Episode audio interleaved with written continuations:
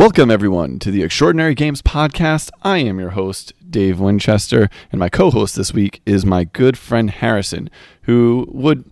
I pretty much would give the title of co founder of the podcast since he is the one that gave me the idea to do it. And this week we're going to be talking about the original Dead Space since the remake is right around the corner. But before we get into it, let me remind you all to follow us on your podcast app of choice.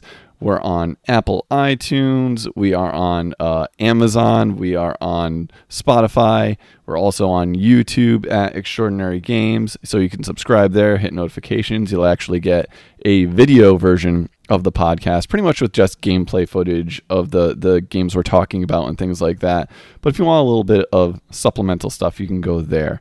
And lastly, we do have a Patreon. You do not have to throw any money our way at all. This podcast will always be free. You just get a couple extra perks here and there. And I'm going to be kind of doing a little bit more with that in the coming weeks. But for right now, I'm, I'm mostly concentrated on trying to get these podcasts out every week in a timely manner. So that way you have something to listen to on your way to work every Monday morning. Before we get into it, I'm also going to tell you what I've been doing recently. So I recently started playing a, a few Switch games that I want to talk about. Well, technically Switch and PC. Uh, so the first one that I'm playing is Loop Hero, which I know came out last year, and I completely just forgot it existed. And it went on sale on the Switch and Nintendo eShop, and I picked it up. And I've been enjoying the hell out of it. It's super addictive. I'm really hoping one of my friends plays it so that way I can talk about it on the podcast because it does a lot of unique things that I really, really enjoy. But yeah, I've been playing a boatload of Loop Hero recently. And uh, on my PlayStation 5, I've been playing Tormented Souls, which is kind of a Resident Evil Silent Hill throwback game that came out. I want to say last year. It might have been the year before. I'm not sure. But it's wonderful. It has those fixed camera angles, a lot of survival horror themes into it. Um, just a really interesting indie title that I hope we get more of because those types of games, those classic Resident Evil style games with the fixed camera angles, are something I really, really enjoy. Uh, and after that, I'm probably gonna finally jump into God of War Ragnarok if I can pick it up soon because I still haven't purchased it. But I love the original God of War from 2018. I call it the original. It's it's really like a continuation. The naming scheme for that game is kind of wacky but I really look forward to playing that. Uh, for podcasts coming up later this week, I think I'm finally going to be able to record the Mega Man X podcast, and there's going to be a surprise one. And I think after that, I'm going to start the Phantasy Star Online podcast. I might do a solo one for myself, talking about my experiences, and then pretty much kind of like interview all of the guests that I've had on so far, and maybe some some other guests as well, surprise guests about their experiences with Phantasy Star Online because I think it's one of I personally think it's one of the greatest games ever made, and a lot of people have some very fond memories of playing that game. And I hope you enjoy listening to those stories as much as we're going, going to enjoy telling them. But that's it. That's all I have to say for now. Uh, I'm going to put on some music, and when we come back, it's going to be me and my boy Harrison talking Dead Space. Enjoy.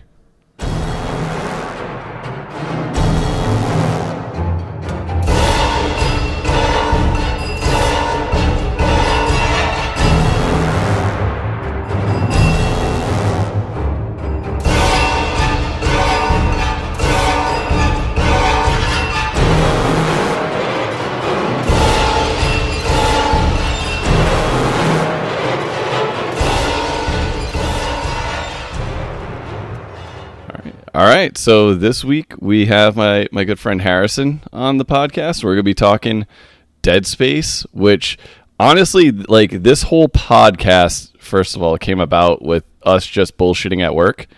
So, and, and this was one of the games that we, we were talking about from the beginning. It was like this, Bioshock, and a handful of other games. So I'm kind of stoked that we can finally talk about it today. I am very excited. Hello.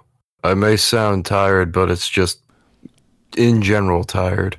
No, but Dead Space is Dead Space is one of those weird games where I played the second one first. I don't even know why I played it. I love I have a deep passion for horror in all genres, but for some reason I was like, yeah, Dead Space 2, that's the one I'm going to get on board with.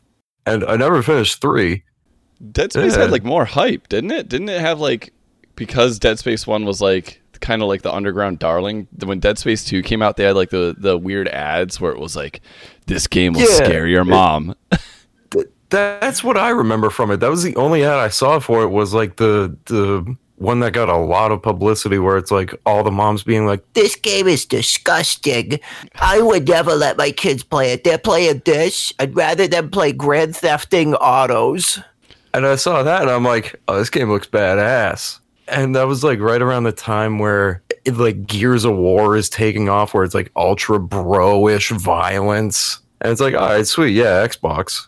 yeah. Things like that. I mean, that's pretty much how it was. You had like a good 5 years where everything was either a bro shooter or it, it was it was the bro shooter area. You had Call of Duty, you had Gears of War, you had a bunch of military games. I'm pretty sure fucking Medal of Honor was rebooted as like a, a bro military game.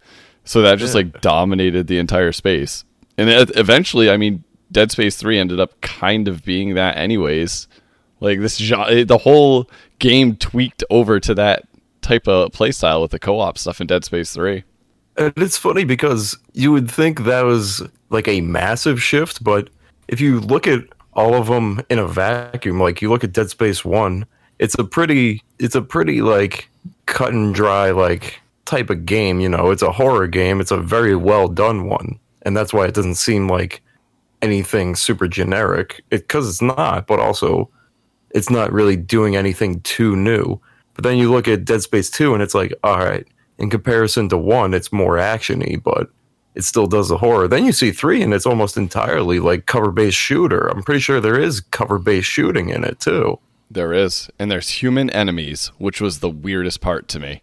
Like, like everything else was fine. The human way. enemies was weird. It, it- human enemies was like, what the hell am I playing right now? I I don't remember if I finished playing that. I don't think I finished 3. I think I got close, but also that game is so forgettable, but all I remember is two sections. I remember the start of it is you're running around a city shooting guys, and it feels like just it, it feels like trying to make a more subdued Deus Ex, like as far as gameplay goes. it was definitely weird. Like uh I picked up Dead Space 3 like on launch because I had a friend that I wanted to play co-op with. And then he saw the reviews for the game. Now keep in mind I bought the game. I already had it. Like I was like I fucking download the like all the shit was downloaded into my console because I always installed games to my console for the faster loading times. And then like I text him like you ready to go and he's like, "Oh dude, I didn't pick up that game. Did you see the reviews for it? it was, they were kind of garbage." And I was like, "You motherfucker." Then I was forced to play through the game solo after that, and it, it, it's not a fun solo experience. And it had that shit where you'd have to like, uh, you pretty much had like a little droid or something that had to go collect ammo for you. And if you were really shitty at the game, you could just buy like it was microtransactions to buy ammo, which was so fucking stupid. And that was the upsetting part was because like I I didn't play Dead Space 3 on release. I didn't have friends that would play it at the time, so I'm like, I'm not gonna bother.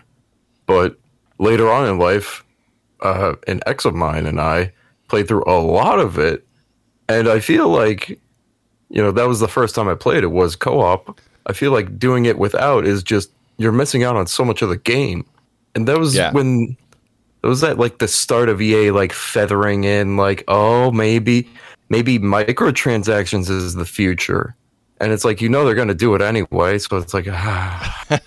like you're using a a critical darling of a game series to to promote this new push it's terrible terrible Well, that's EA. I mean, they. I can tell they had like no faith in this franchise from the start. Like if you look at Dead Space One, the game had very little marketing behind it. Um, it had that one really really good trailer, and then they put the game out and probably figured it wasn't going to make remotely as much money as it did. And then when it did, they were like, "Fuck, we got to We got to make sure like as many people play this game as possible." And then they just ran the studio into the ground. and that's the upsetting thing because you look at Dead Space One, it's it's very clear from the outset a lot of people who cared about making a good game worked on this game, and you can see the influences, you can see like the effort put in that game was pushing the Xbox 360 and the PlayStation 3 to its absolute limits. And it's it's mind blowing. I'm very grateful it succeeded because it got some good games out of it. Oh yeah. But it's upsetting because you look at it from a financial standpoint, you're like, there's no way this game would make enough money by their standards today. I mean, yeah, yeah by their standards today, yeah. I mean, there's a reason why they they're putting out like Battlefield even when it's unfinished, just to you know cash in on shit before the holidays.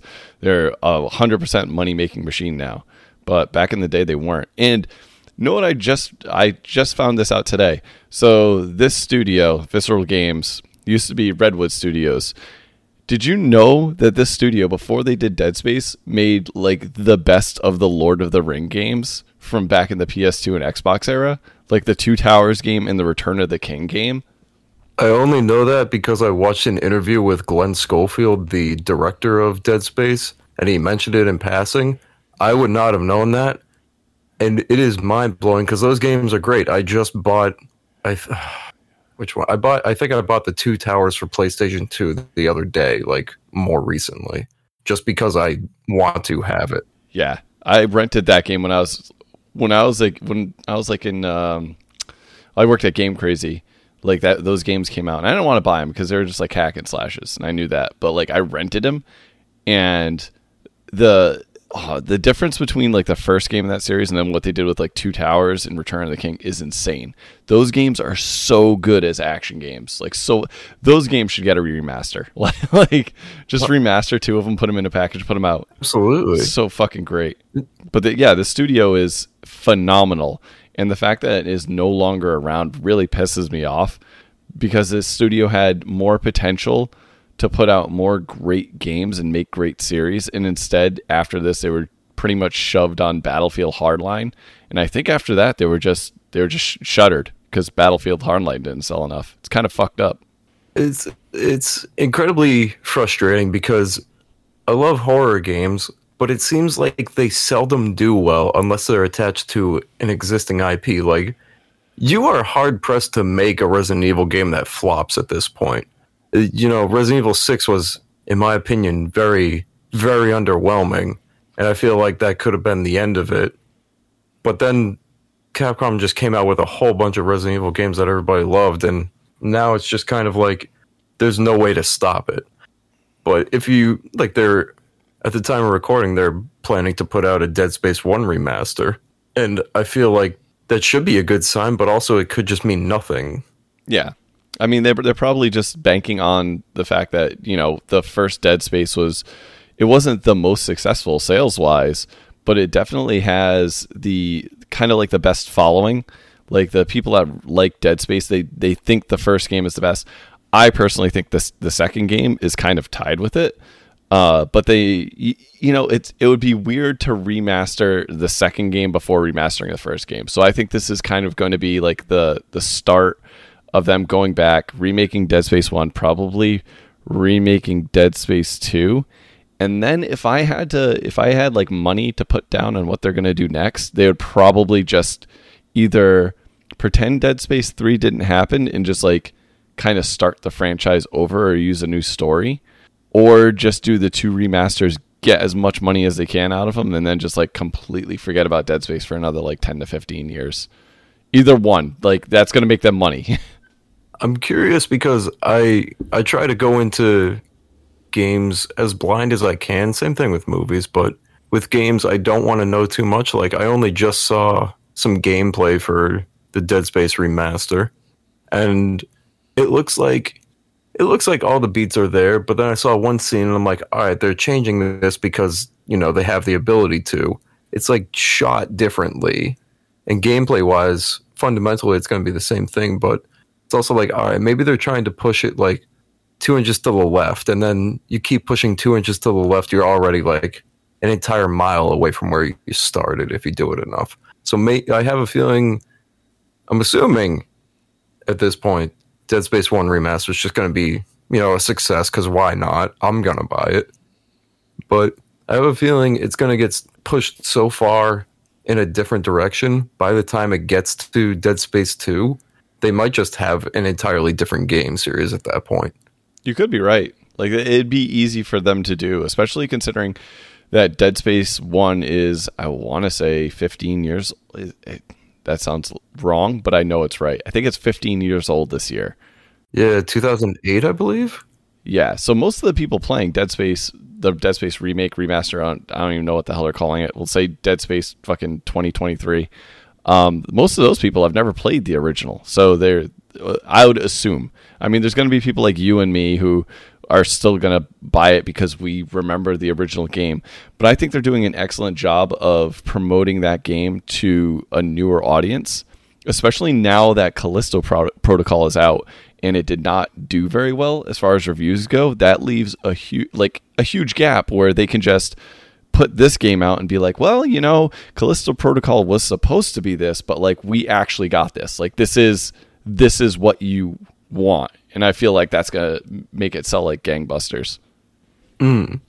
And that's the funny thing is, uh, like, it seems like a good time for horror games. You know, we had an era of, uh, what was it called? Amnesia, where it was kind of walking simulator, but also like a little horror themed. Those never did much for me because I like the idea of I have choices. I can run, I can try and get away, or I can fight. If the only option is to run, well, that's not that's not too much fun. It's like playing uh, Outlast. I never felt truly scared in that, but playing something like Dead Space, knowing I have options, and that means every encounter can go a multitude of ways. It's going to be a lot better, and we're kind of getting back to that now. Around the same time, Dead Space remaster's coming out, getting a Resident Evil 4 remaster, and it's just it's mind boggling because those are two of my favorite games and it's a wonderful experience to be able to have that come back around the wheel turning that way. Yeah. I actually think this is definitely the the time of a kind of a I don't want to call it a survival horror resurgence because a lot of the games coming out aren't technically survival horror, they're more just horror as a whole. Um, but there look at games like Inscryption, which which you're the one that like recommended it to me, and it's got such like an undertone of just like horror elements. Uh, mm. th- that game's actually really popular as far as an indie title goes. But you're talking about games like the the Dark Anthology series. Um, those have become popular over the past few years, and even though they're not, they're kind of like playing a movie versus a game that still has a good horror element to it. I feel like right now just horror games in general are starting to to get a lot more I guess eyes on them. And I really hope that means people start experimenting more with the the horror formula as a whole because I think there's a lot of untapped potential. I feel like once horror games started to hit their shri- uh, their stride is kind of when Resident Evil 4 came out and then it just like instantly shifted over into action.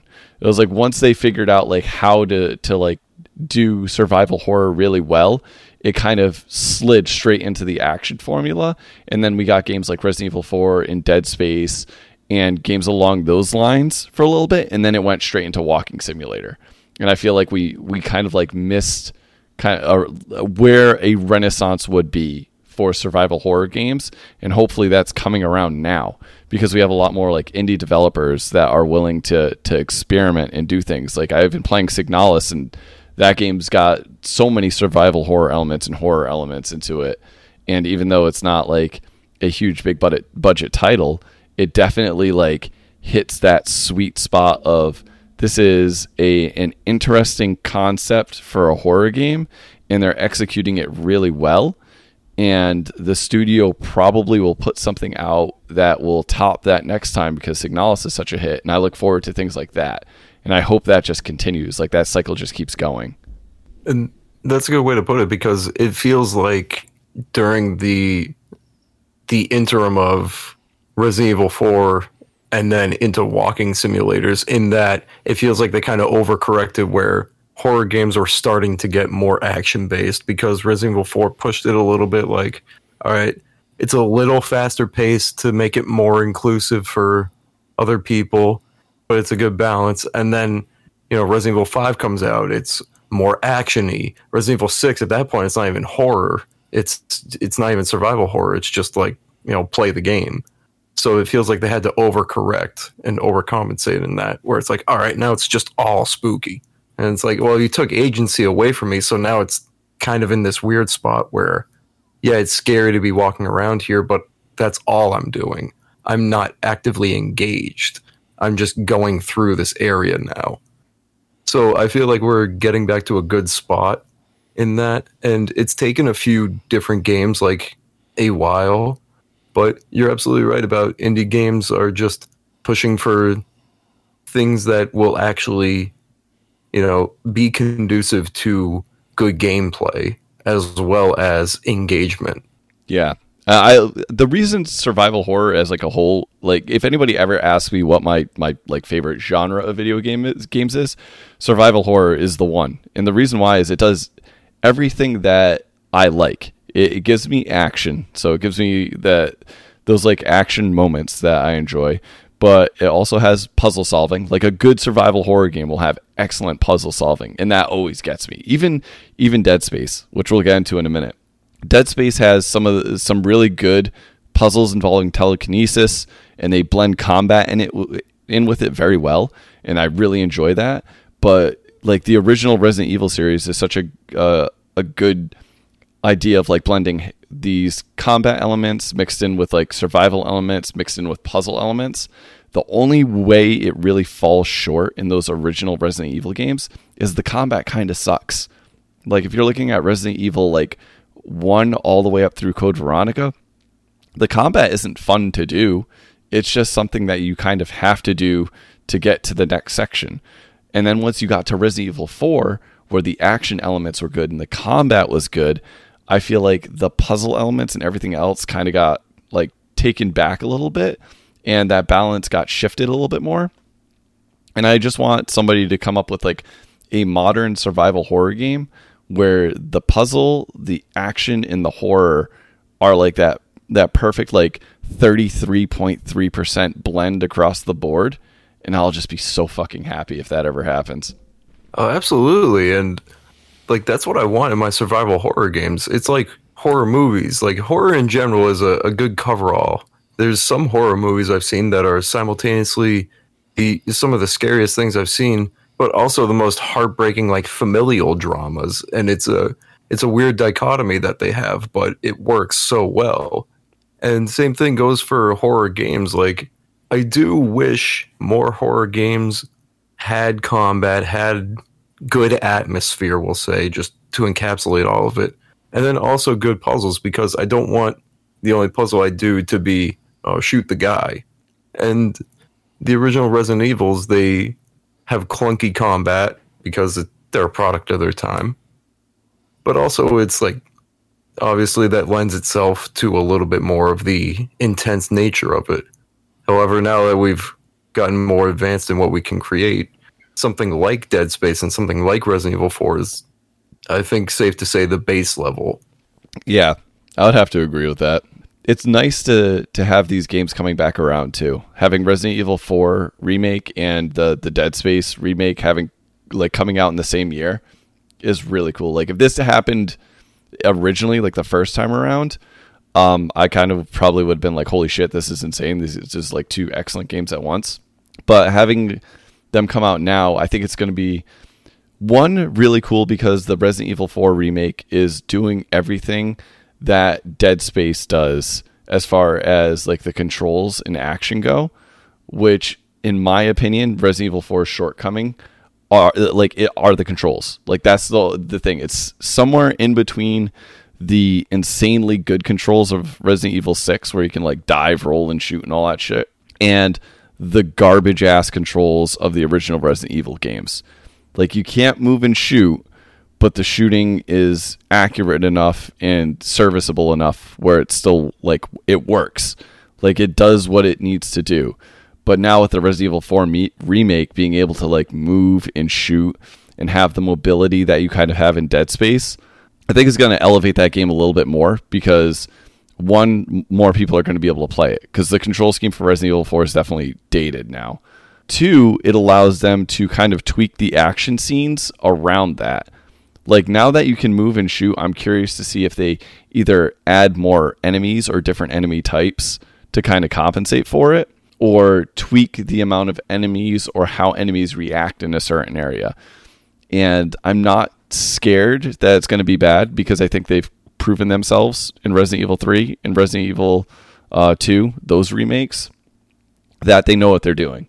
Like they, they know what they're changing and how to best service the game itself. It's going to be interesting when Resident Evil 4 comes out. I'm actually more excited about the Resident Evil 4 remake for that reason than I am the Dead Space remake because the Dead Space remake just looks like a one for one with like very subtle changes whereas Resident Evil 4 remake looks like a like an entirely different game. It's like looking at the Resident Evil 2 remake and the original Resident Evil 2. Oh yeah, without a doubt and I I'm sure a fair bit will be changed with the Resident Evil 4 remake because you know, back in the day you couldn't you could, but it would require a whole different setup, but you couldn't really have your character be too actiony in your horror game. It just wasn't like the vibe at the time, we'll say. But also, it's probably not what they wanted to go with. They they knew how to keep your character in place and shoot, but not move around and shoot. And it would have pushed it too far actiony in my mind. And that was one of the things that the director of Dead Space, Glen Schofield, cited. He cited Resident Evil 4 as a big influence on Dead Space. And that was one of the things I wanted to innovate on was, you know, I don't he said he didn't like that you would stay still. You know, your character is going to be moving around. He's not going to stay still while he's fighting. He's going to move around and things like that. And it was that sort of innovations that pushed Dead Space to be as good as it is, in my opinion. Yeah. So let's uh let's start actually talking about Dead Space. the the the reason we are here. Yeah. I know, right? We were talk we've talked about I mean, we've talked a bit about Dead Space already with the remakes and stuff, but yeah, and I mean, you kind of need to set up like where it comes from. You can't talk about Dead Space without talking about its its like spiritual predecessors like Resident Evil and similar games like that. And also it takes influence from a multitude of horror movies too. So it's just it's sort of a love letter to horror in general. So it's hard to not talk about things outside of it. And I think unjust. Yeah, I agree with that. So I know you said you played Dead Space 2 before you played Dead Space 1. I played Dead Space 1 pretty much on release because I worked at a, a video game store at the time. And there were two reasons that I picked up Dead Space on release. Like I didn't wait for any reviews. I didn't wait to hear what other people had to think and say about it. My but the main reason I did it was one, I saw the trailer for it, the the Twinkle Twinkle Little Star trailer, which is probably in my opinion one of the best trailers ever released for a video game, like of, of all time. Like it's bar none hands down that that trailer encapsulated everything that they wanted Dead Space to be, which was it, it, very hard to do at the time. But that trailer combined with the fact that one of my favorite movies of all time, uh, and it's sad to say because it's a Paul W S fucking Anderson film, and goddamn, I hate that guy, is Event Horizon, and it just instantly like it. I looked at it and I was like, wow, this is Resident Evil Four meets Event Horizon. And I just have to fucking play this game. It looks so cool. And upon playing it, I got almost exactly what I expected, which is definitely rare coming from like that time where every trailer you would see was kind of like a vertical slice of a game and wasn't necessarily what you would get when you started playing. So it was actually shocking that I got exactly what I anticipated and even the story of this game fucking knocked my socks off the first time I played it because the like at the time I didn't see that twist ending, which we'll get into later. But this easily like from the first time I played it shot up to like one of my favorite horror games of all time and one of, actually probably it'll scoot its way into my top 10 games of all time for sure. It's it's funny you mention uh, Event Horizon because the director cited that as a big influence, and it's very clear, like from the outset, uh, that's a very good place to take influence from. I haven't seen all of Event Horizon. It's just not. I don't know. It seems like something I would like, but just does nothing for me. But it's strange because I only finished Dead Space sometime last year, which is shocking to me because I played Dead Space 2 on release, but never thought to go back to Dead Space 1. I didn't play Dead Space 3 until years after it came out. But then the second I played Dead Space 1, I played through it once. I'm like, all right, I'm playing it again. And I played through it four times in the matter of a week at that point. I was like, all right, this is a great game. I love this. And I started playing Dead Space 2. I'm like, this they just improved everything in Dead Space 1, which is already a game that is light years ahead of its competition. And it's mind blowing to me that it's not a bigger series. Yeah, because they killed it. Because it's this game was this series wasn't a bigger series because of Dead Space Three. That's it. That the Dead Space Three, even though it was a critical success and it sold a, like a lot of copies, I think by that point the fans kind of saw where the series was going, and luckily EA saw the writing on the wall, and they were just like Dead Space Three came out, and they're like, well, that's the trilogy.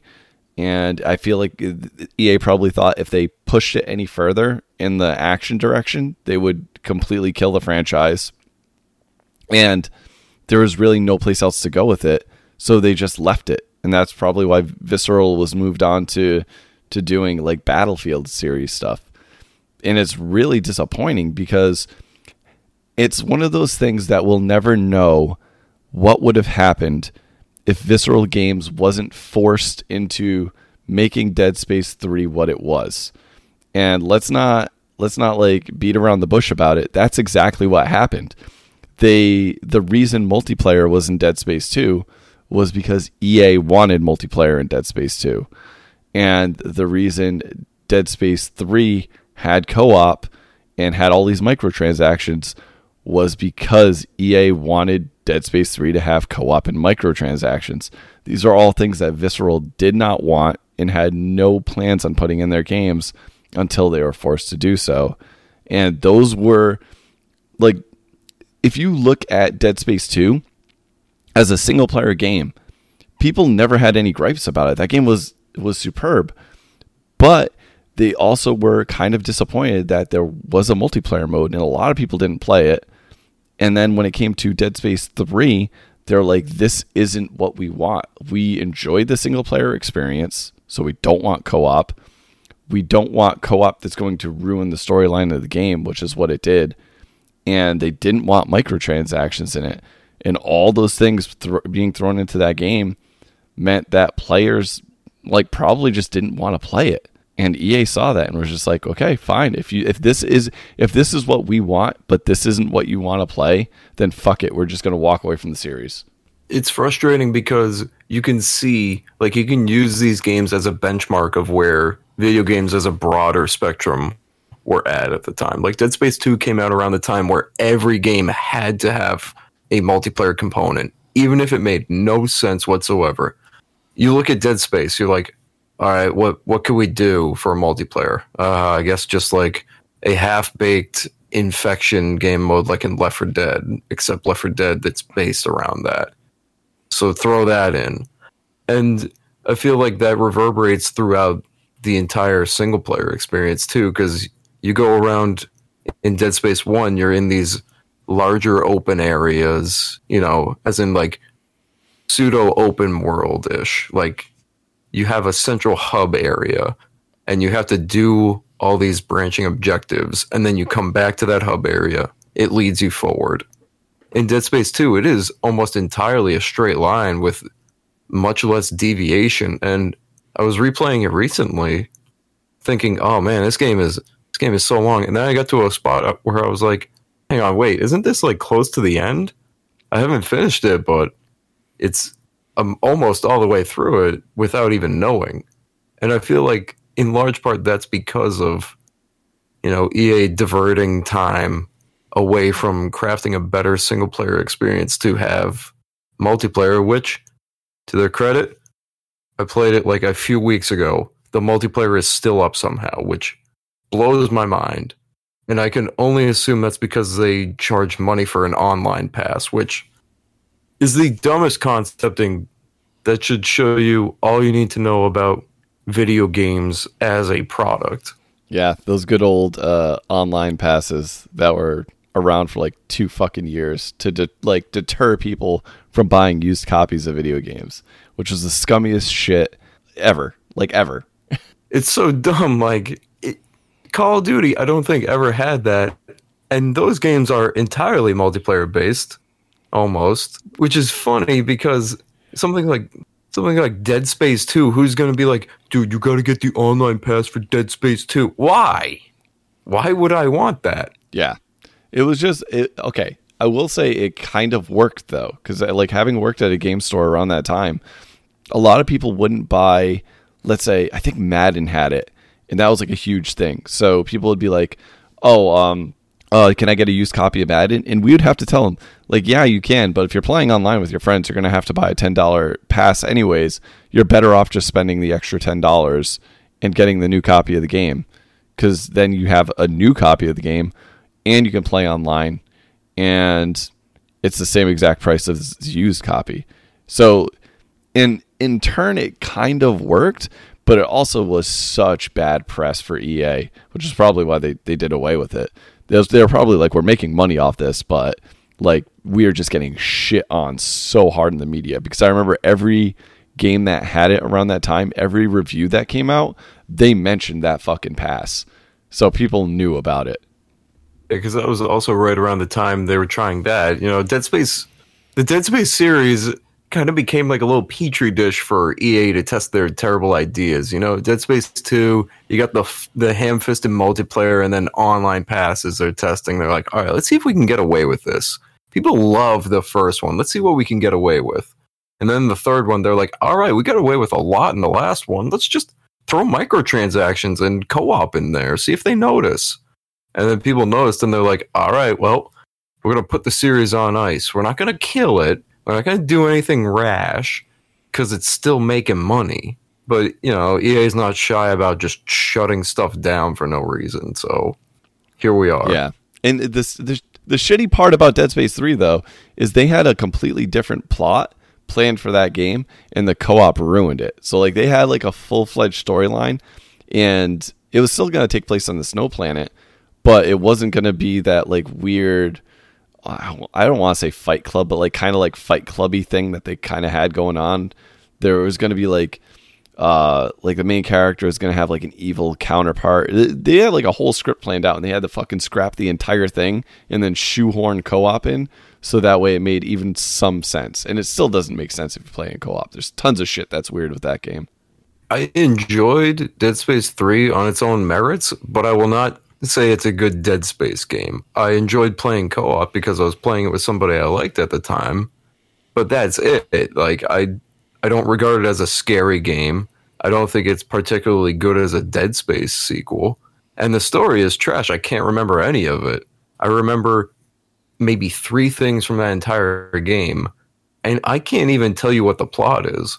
All I remember is I think your partner's name is Carver. Yep. I'm pulling that from the deepest recesses of my brain right now. And he has hallucinations too, because everyone at this point has been infected by the marker. They gave up writing a story. They're like, all right, we need to make one more Dead Space game, then we can be done with EA. We can move on to something new. So they're just like, you know, cash the fucking check at this point, and they're checked out. uh, Like they don't want to do it anymore, which is fair. Dead Space One is a pretty concise game. You start it, you end it. Dead Space Two picks up probably where it should have. Like it seems like a pretty good conclusion. After that, though, you don't really need anything else, and that was kind of the problem. And then when EA is like, "Hey, make a third one," still making money, they're like, "Ah, well, what do we do?" Yeah. So at that point, they're just so indebted to EA. It's like, all right, whatever you want us to do, I guess. Yeah, it's a it was a fucked up scenario. Like it really bugs me that Visceral Games is no longer around because that was such a talented studio. In the short time they were doing stuff, especially stuff that they wanted to do, they were putting out fucking great work. Like not even like not even like mediocre work. Like there there are some studios out there that that put out decent games, but like if they were to go under, I wouldn't be like, oh man, that's like a real loss. When I heard Visceral closed, I was like, motherfuckers, are you kidding me? You close them down after you force them to do a fucking Battlefield game that no like nobody plays Battlefield to fucking play cops and robbers. That doesn't even make sense and like you force them to do a game that they don't want to do. They still put out a good game because honestly, Battlefield Hardline's probably one of the best ba- Battlefield games that's come out in the past fucking decade. And because it didn't sell enough, you fucking shutter the studio instead of I don't know, just like giving them a project that they can actually do and that'll actually be good and make money. Like not every fucking studio has to make Battlefield. Sorry, like it's uh, super. It just pisses me off now it's annoying because it's clearly them seeing like Call of Duty being a, a yearly franchise type game, and they're like, "Oh, we got to do that with every single IP we have. We need to have an Assassin's Creed game every year, a Battlefield game every year. Oh, we don't have the people for it because we shut down all the developers we bought out, and that's the problem. They've done it so many times. One of my favorite studios, Pandemic, they made some of my favorite games. They're gone now because EA bought them and ran them into the ground. Yeah. And they do it all the time. I'm not up to date with their current processes, but I know in the past they've intentionally either filed completely frivolous lawsuits to like completely bankrupt smaller companies and then buy them for peanuts and then just run them into the ground just to get rid of competition or they do it to just hoard another developer. Oh yeah, and it's ridiculous because you see so many good developers just get caught in that trap. Yeah, they do it to to acquire IPs too. So if like there's a, a studio that um, is putting out like IPs that they might want, they'll do the same thing just to to get to the intellectual property so that they they can make their games or like keep their games from having competition. And I totally forgot about Pandemic because I fucking love that studio too. They put out the Mercenary games, which are excellent and I actually started playing the the. They put out the original Battlefronts too. Yeah, excellent studio, and I actually just started playing um one of the last visceral games that came out, which was uh, Dante's Inferno. And even though people shit on that game, it's actually pretty fucking good. I'm enjoying it. I like that game a lot. I haven't beaten it, but I was playing it, and then I started reading the Divine Comedy. And I'm like, they just straight up wholesale took some lines from the Divine Comedy. I'm like, that is that is mind blowing. It's like because it's like this frat bro-ish version of it, but then you get some like you get Virgil actually saying actual passages, and it's like, oh, hold up, hold up, hold up. It's a very strange diversion, but I like it. And Visceral was full of great ideas like that. If you can call that a great idea, I personally think it's genius. I yeah, I, I think that game just came out at the wrong time. That's all I think. Oh, absolutely. Because everyone's like, "Oh, it's a God of War clone," which it's a God of War wasn't the first hack and slash type game, you know. No, yeah, it wasn't a God of War clone. It was just similar enough to it. That's all it was. All right, Dead Space. Now, let's get let's get into the shit. Dead Space. yeah, the first time I played this game, the, the, the there were a few things that stood out to me besides um, the aesthetic and stuff. The the first was I like the fucking controls. Like the the original Dead Space's controls just did everything that Resident Evil 4 did did it a, a little bit better, made it a little bit tighter. The setting of the game was something that I had never seen before. Nobody had done like you would figure the, that Alien had been around for so long, like that the the space station thing would have been done and done very well, but it really never was. And Dead Space did it excellent, and they actually made it so like they they took that that setting and cranked up the atmosphere so much that it was like you were there. It really sucked you in. And then the third thing that they did that fucking blew my mind, and still very few developers have been able to do to this day. They made combat interesting by changing the formula of shoot the fucking guy in the head.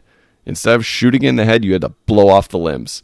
And that was like, it was such a, a weird way to take an action game and turn it on its head.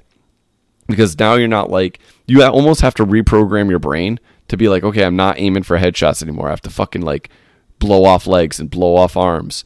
and they did the combat in such a way where there's so many enemies sometimes that you have to prioritize like limbs of enemies so that way you can either get them on the ground so they're not moving as fast or take out their arms so that they can't attack you. And it turned every combat scenario in the game into a mini puzzle. Like this game doesn't have many puzzles, like actual puzzles, but it turned the combat into a puzzle, which I found fucking awesome. So, what were some of the things when you played the game that that you thought were like like that? Those were the three that stood out instantly when I started playing. Well, you mentioned the aesthetic, and that's one of the main things that grabbed me because I agree. It's a, you see Alien, which if there's anything that this game reminds you of, chances are it's a direct influence because Alien was another one that they cited as a big influence. It's weird that someone hadn't tried to translate that into a video game or done it well at least. And Dead Space just does everything so incredibly well. Everything it sets out to do is mind blowing to me because it's you see this game from so early on in the grand scheme of things that just accomplishes what other games nowadays struggle to achieve even a fraction of. And it's because they put in actual effort. And when I say that, I don't mean it to be cheeky. I mean it as a genuine praise. They're they're very talented and skilled individuals working on this and clearly had a passion for it. So the aesthetics of it in general and also just the sound design and the ability to communicate just so many different ways that you should be scared but you need to keep going like so much of the lighting and sound especially is so perfect. There have been so many times where i'm thrown off because i see a shadow that is almost exactly like an enemy shadow but it's not. And i'm like oh is that intentional or am i just scared? It's fantastic. And the sound especially you hear things that sound like the very distinct noises that different enemies make but it's not that. It's just some like rusty machinery all of it just coalesces so perfectly into creating the absolute just horror setting it's mind-boggling Yeah, I would have to agree that the the sound design is another thing that really like took it to another level. Like the amount of times where you'll be in a room and you hear a pipe fall, and then you'll turn around to look at like where that sound came from. Because first of all, the surround sound in this game is superb. If you're playing even with stereo headphones, you can kind of tell where almost anything is. But then you'll they know like, hey, we're gonna we're gonna you know make this noise. It's gonna be like a pipe falling behind them. They're gonna think it's an enemy coming from a vent, so they'll turn around. And while they're turned around, we'll have an actual enemy sneak up behind them. And like they had all these scenarios planned, and it never gets old. Like you would think after like the thirtieth time this happens, that you know you'd be expecting it. But they do such a good job at using the sound to subvert your expectations and draw your attention elsewhere and then like surprise you on the back end of that. And that it's just masterful level design and masterful like planning on the developer's part to kind of trick the player into going down the the rabbit hole that they're they're kind of setting up for you and then messing with you the entirety of the game which is really fucking cool and like not i don't remember well i can't think of any other games that do it as well as the original dead space does I'm trying to think of another horror game that I feel has done it as well, and I'm drawing a blank. Like, I'm not usually one to praise sound design specifically and single it out, but Dead Space and Dead Space 1 and Dead Space 2 just get it so perfectly right. It's almost like a game that trolls you, where it's like, oh, we're going to make a noise over here. Oh, you thought that was an enemy? Nah, dude, you're good. And then the second you're trying to like recover from that, where you're like, ah, oh, okay, it was fine. Then it hits you. It's like a one-two punch of a game, and that happens so many times. You think you'd get used to it, but you really don't, because you always think the last time it happened is the last time it'll happen. And one of the biggest scenes in the game is there's a tentacle that just comes out of nowhere, and smacks you, completely changes up the game. And you're like, all right, I wasn't expecting that. That's completely changed my perception of things. Now I'm scared to even move.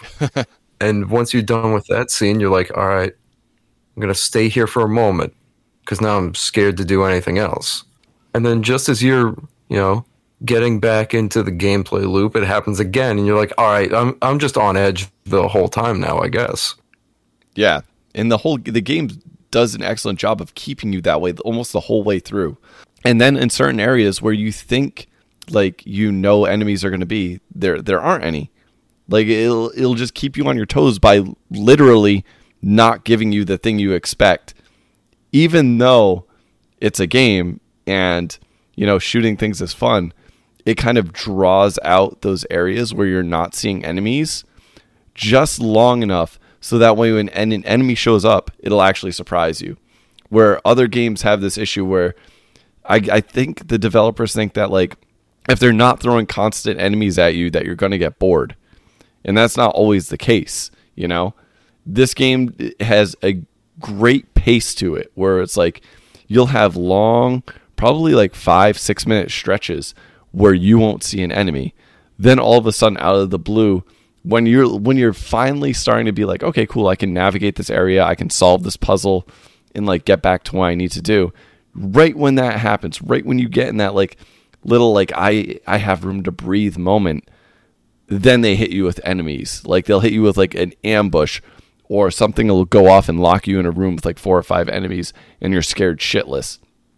The pacing and the way they have done that in this game is like I said, it's it's masterful. The developers I don't know like what they were thinking when they were putting this game together or what previous experience led to them being so good at setting up these moments but like no other game really does it as well as this one does at least not until recently like the only other game i would say uh, of, as of recently like the past i'm saying like decade that's done it quite like even close to this is probably like resident evil 7 i wouldn't even say resident evil 8 because resident evil 8 bears a little bit more like it on the action side but Resident Evil 7 does it very well for sure.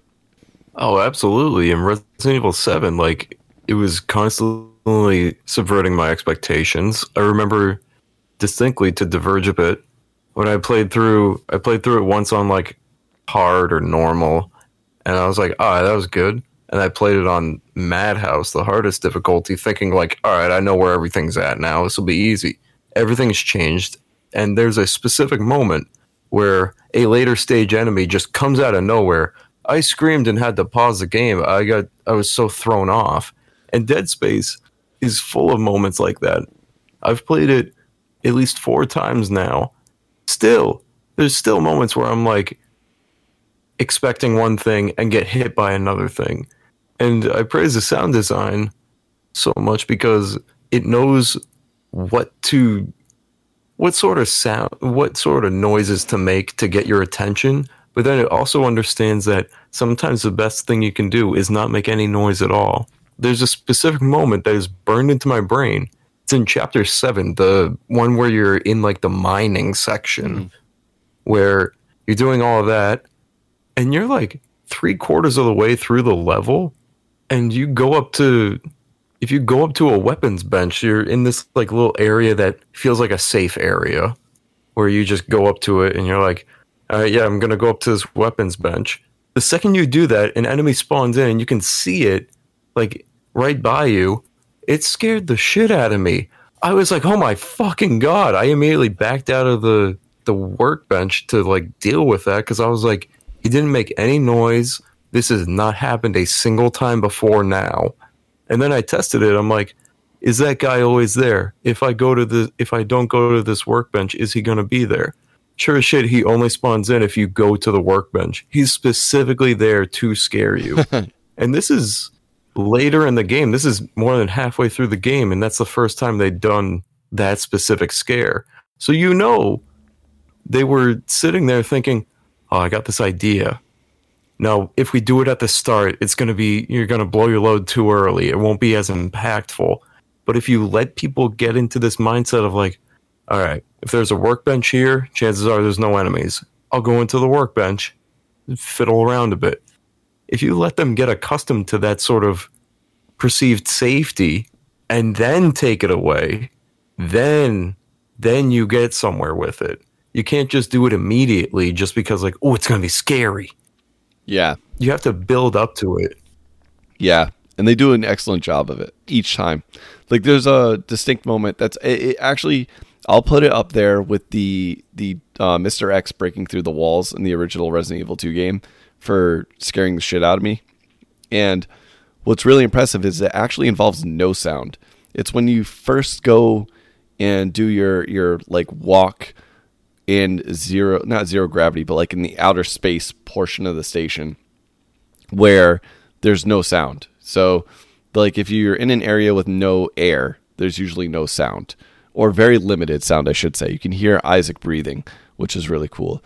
But there's a part where you're you're cutting through this outside section, and the first time you cut through it, it you go there's nothing out there. You go through safely, and then you have to get an item and then come back through.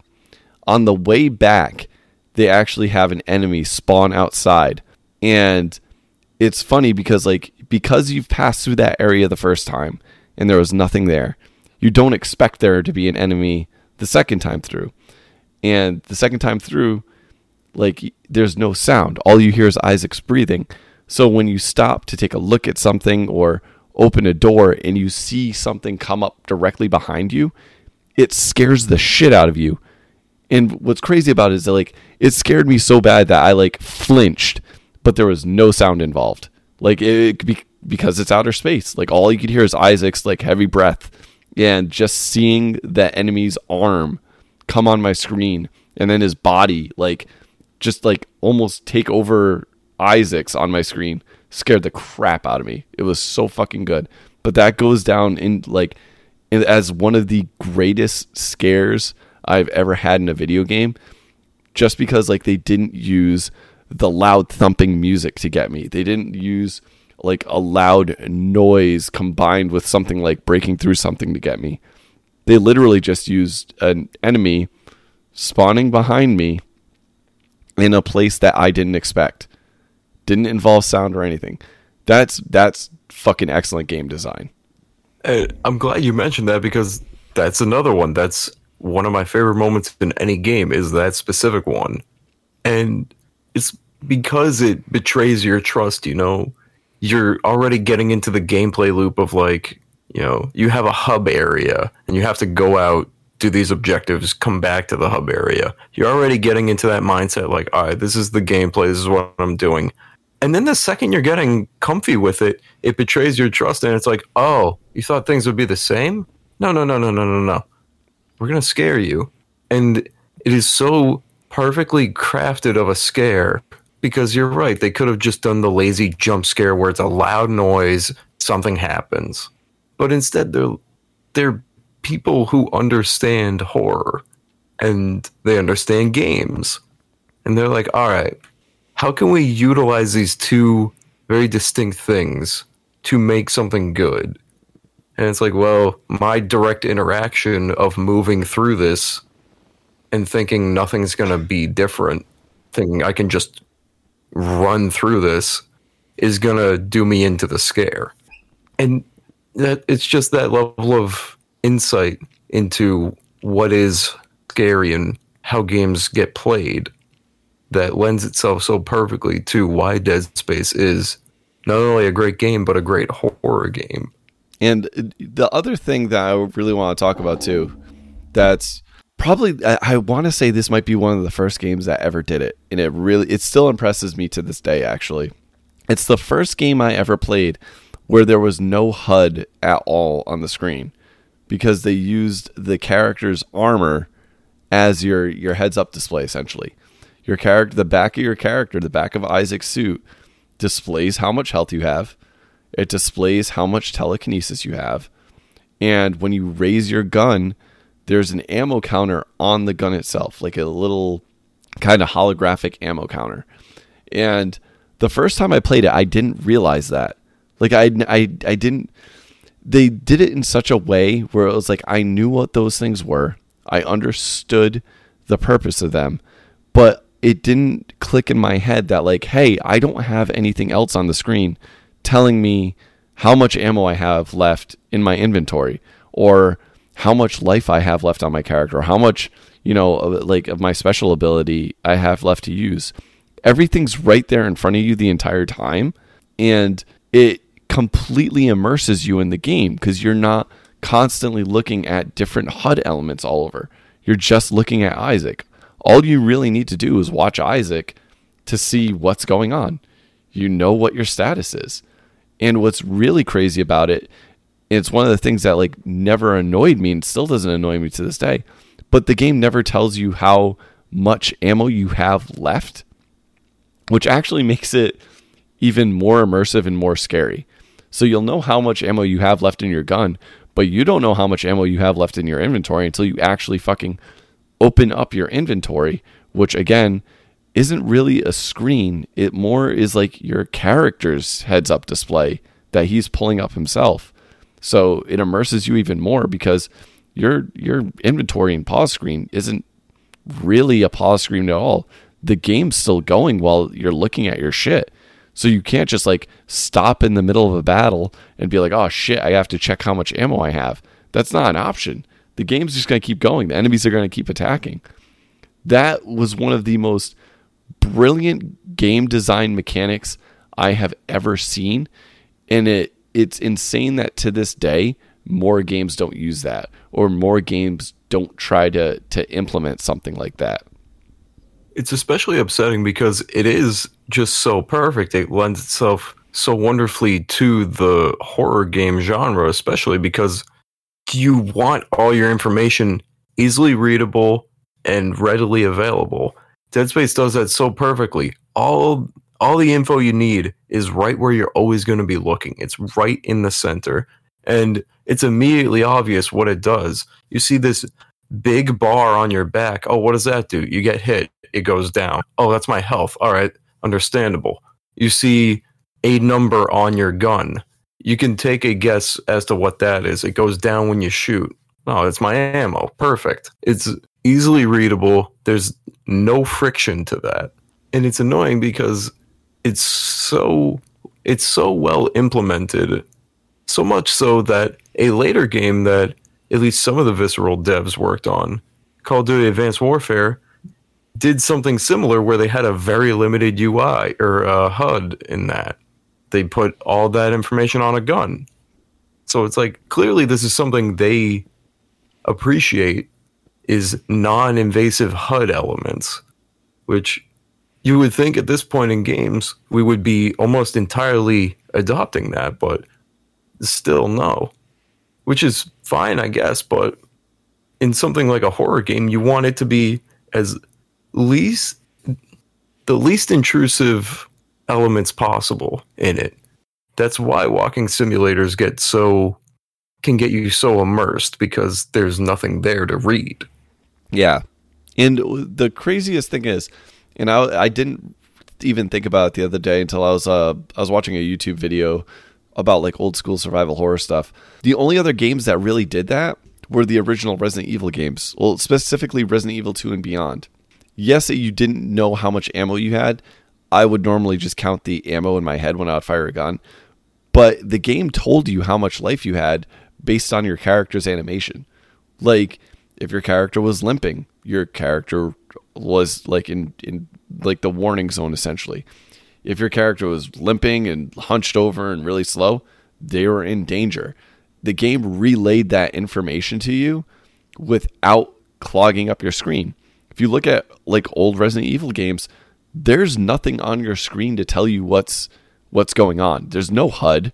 It's just an image. It's like a still shot from a movie every single screen.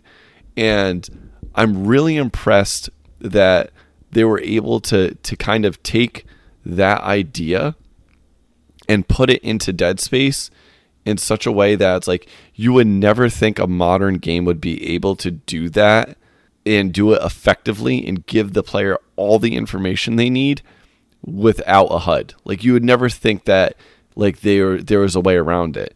And they had to have had that idea when designing Isaac's suit. That's the only way I can think of it. Is that like when they're in the the early stages of the game putting that suit together, they were like, "Hey, what if instead of having all these elements on screen, we could just consolidate it to this area of the screen on the character so that way there's nothing else like breaking the immersion of things." That's again, I'm so mad that this developer's gone because that's that's fucking genius thinking. And nobody is doing that anymore. That's not like I feel like every game that's coming out there's nothing this creative in it. And it's frustrating because again, this game is fucking 15 years old now. Like if this game was a human, next year it could get its fucking learner's permit. And I feel like that idea has not been evolved at all in the past decade and a half. It's fucking crazy. And that's what's upsetting is one of the main driving forces in the development of Dead Space was if you want to add an element to it, it we need to innovate on it. Like they talk at length about the uh, the melee, for instance, going back to citing Resident Evil 4 as a big influence on it because that game blew up. It was what everything was taking influence from. They said that the melee was just so basic. You know, like we got to have a melee, but we got to we got to do it a little better. And it was thinking that for every element that makes a game great. You think, all right, the sound design in X is good. We can do it better. Oh, the melee is all right in that. We can do it better and you do that so much that it's just if you put in the effort and you put in the passion, it's going to be something you're actually proud of. And that's how you end up with something like Dead Space. And the same thing is echoed in Dead Space 2. Everything I can think to have a problem with in Dead Space 1, which isn't even a problem at that point, but things I would like expanded on, is expanded on in Dead Space 2. The combat feels better. The scares feel better the actual like meleeing feels fantastic. And one of the main things is kinesis. You never use that as a combat option in Dead Space 1. It's there, but it doesn't do much. Dead Space 2, it immediately is telling you, hey, why don't you try this out again? I think you'll like it a little better. Immediately, it's better. And everything about it, even just the little animations, like when you bring up your inventory and you're looking through, you're cycling through, Isaac is actively moving his head in small increments. It would have been so easy to just like have the inventory brought up. He's just staring blankly at it. It took somebody being like, hey, if this is an actual screen in his view, shouldn't he be moving his head so we, it's readable to the audience? Like, oh, he's looking at this, he's actively engaged in this because that is, you know, player to character like cohesion. It's telling you without you even knowing, all right, I am this guy, he is me. We're in this now. Yeah, it seems like they took out every barrier separating the player from the game, which is is, is insane. Like there's no HUD.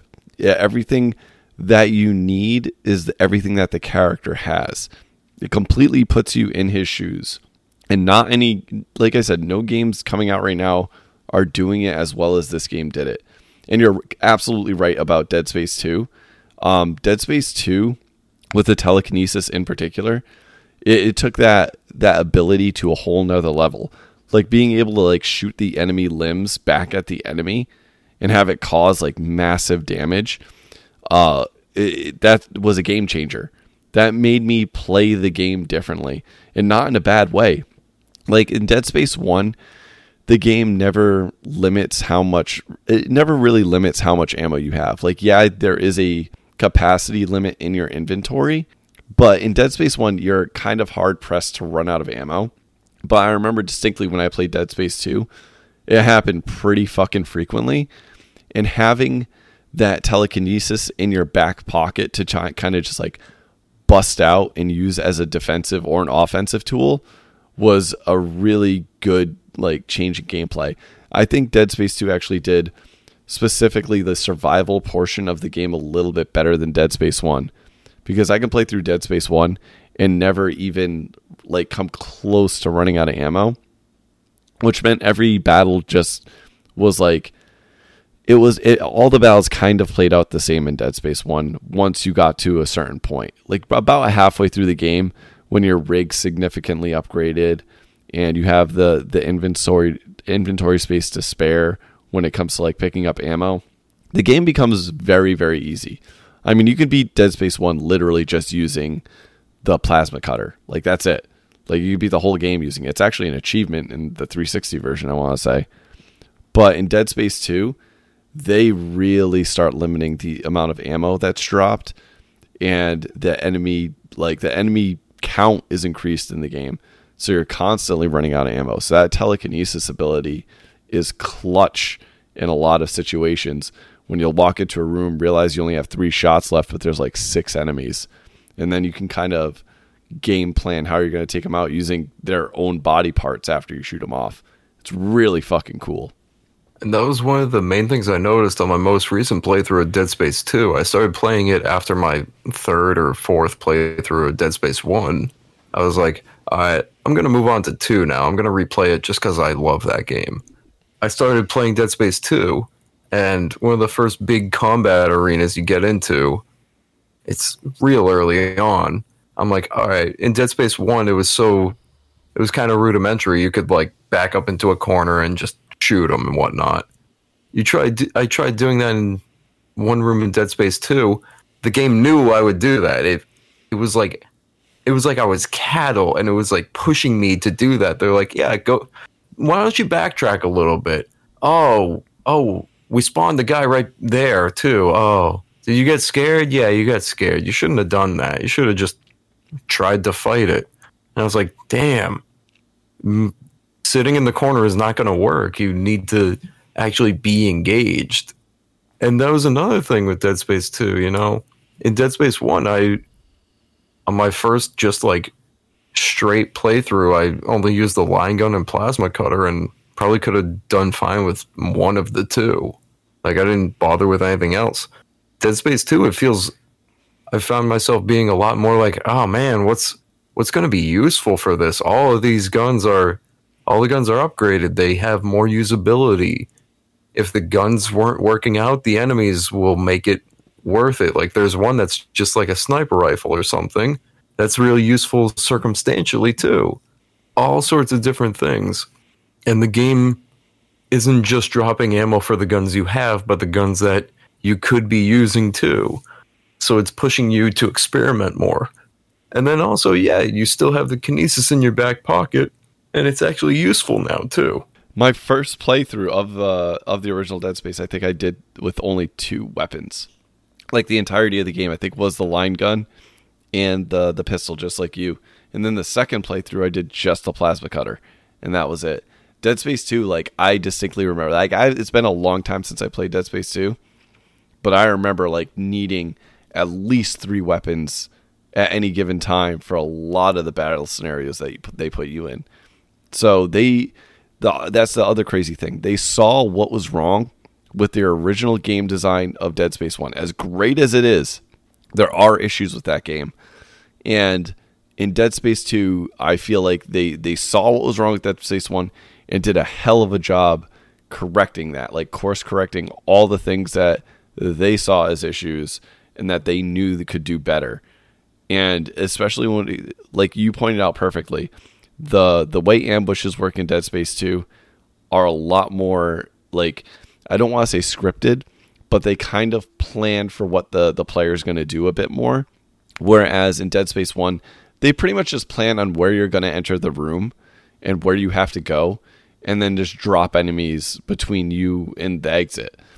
In Dead Space 2, they they're way more about figuring out what the player is going to do when they encounter the enemies and try to circumvent making that battle easy by placing enemies in very strategic locations or even more importantly having different types of enemies in each battle so that way your playstyle can't be the same in every single battle. They like force you to to change up your playstyle from room to room um, just by tweaking the enemies and the where they're spawning.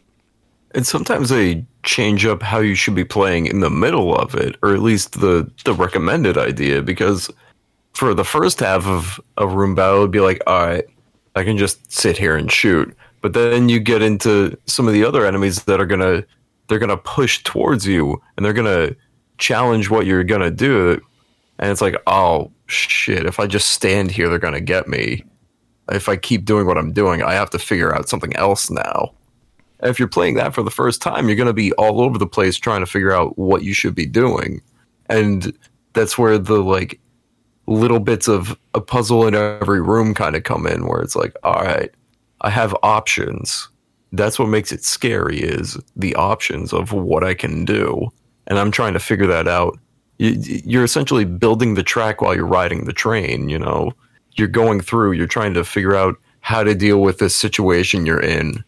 And then your course correction puts you in a different situation, so you're just constantly on edge. And then you get through it and you're like, all right, how much longer this game? All right, I think I can do that. They they do an excellent job of setting scenarios up for sure. Which brings me to the, the the next thing I want to talk about. The game's difficulty as a whole. They do a really fucking good job of making different difficulty levels and really challenging the player as they go up. A lot of the times you get your basic like easy, normal, hard, and normally I would start a game on hard mode. In Dead Space 1, starting on hard is actually pretty difficult and pretty fucking challenging. They do a really good job of limiting ammo, um, making enemies hit harder, and the scenarios that you're caught in, uh, it, it just gives it a real challenge. Um, Dead Space 2, in particular, has some fucking insane difficulty modes, and they, they completely went out of their way to challenge the player as much as possible and really put shit to the test when it comes to people I thought they were fucking awesome at Dead Space 1. And I fucking love that. I love the fact that they they were like, "Hey, you Dead Space 1 players think you're the shit because you beat the game on hard mode. Try this fucking shit." And they just added in like the like I I forgot what the name of the game mode where you can only save essentially 3 times throughout the game. It's like hardcore or something like that. I I think they just call it Yeah, I think it's just hardcore because there's zealot and then hardcore. Yeah. And hardcore is fucked up. Like you really have to plan your shit out, and you can dump a lot of time into that. Um, but again, it's them giving the players what they want, like what was missing in the first game. It's very rare that a developer is going like, "How can we extend the life of this game as a whole?" And Dead Space Two, yeah, it had multiplayer, but it also had like these different modes for single player, which made it really fucking fun really interesting, and gave it a shit ton of replay value. So I totally commend Visceral for doing that as well. That's something that they didn't have to do, but I'm glad as hell that they did it. And I'm a big fan of the Dead Space 1 gameplay loop where it's just, you know, the hub areas into objectives into the hub area. But Dead Space 2, you know, if there's a big push for action to be more towards the forefront, obviously having a more linear sort of straightforwardness to it is pretty good too because then it's also like you don't have as many like avenues for what you can do. And that's that's good in a sense because it's like i'm scared to go into the next room. That's where i need to go though i'm scared of what's going to happen next like there's no putting it off but it makes the game feel a little less it feels a little less full which is probably the only gripe I have with Dead Space 2. I think obviously there's more of a push for an action first mindset on it. But I feel like they reached a good balance where, you know, the enemies are more tenacious. They're they want you to be dead. That is so apparent in every encounter because they're just so ferocious with it that it evens out. You know, there's more enemies, there's more action.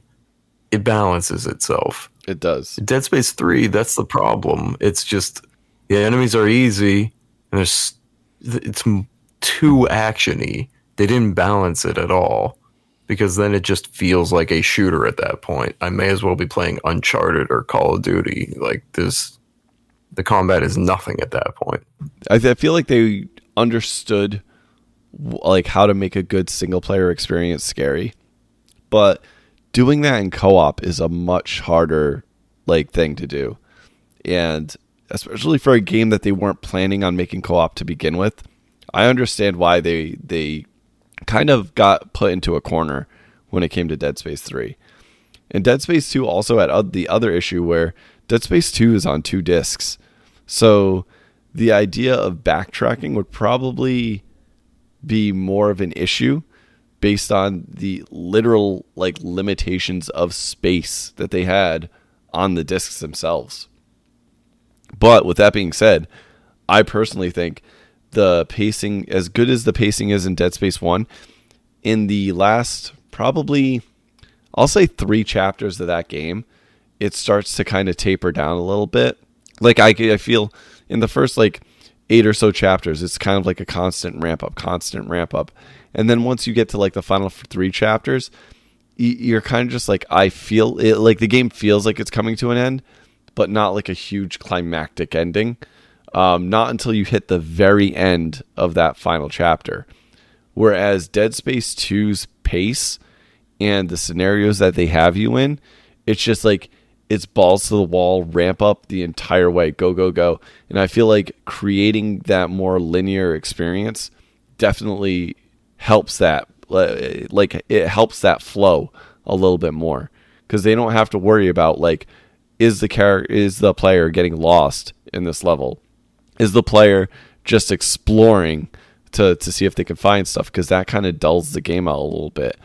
The having less kind of to to look around and just like wander kind of makes the game better overall even though in most games that's not the case with dead space in particular it keeps the action high it keeps the the tension and the atmosphere going and then at the end of the day it provides a much more i guess like uh, i don't want to say like curated experience but that's what it is. Like they knew what they wanted what experiences they wanted the player to have and without having them explore more they were able to to kind of get that experience with everyone.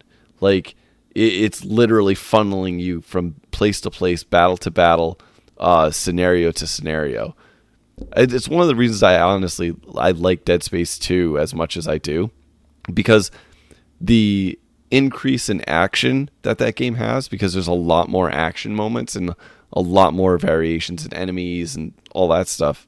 It still has that atmosphere.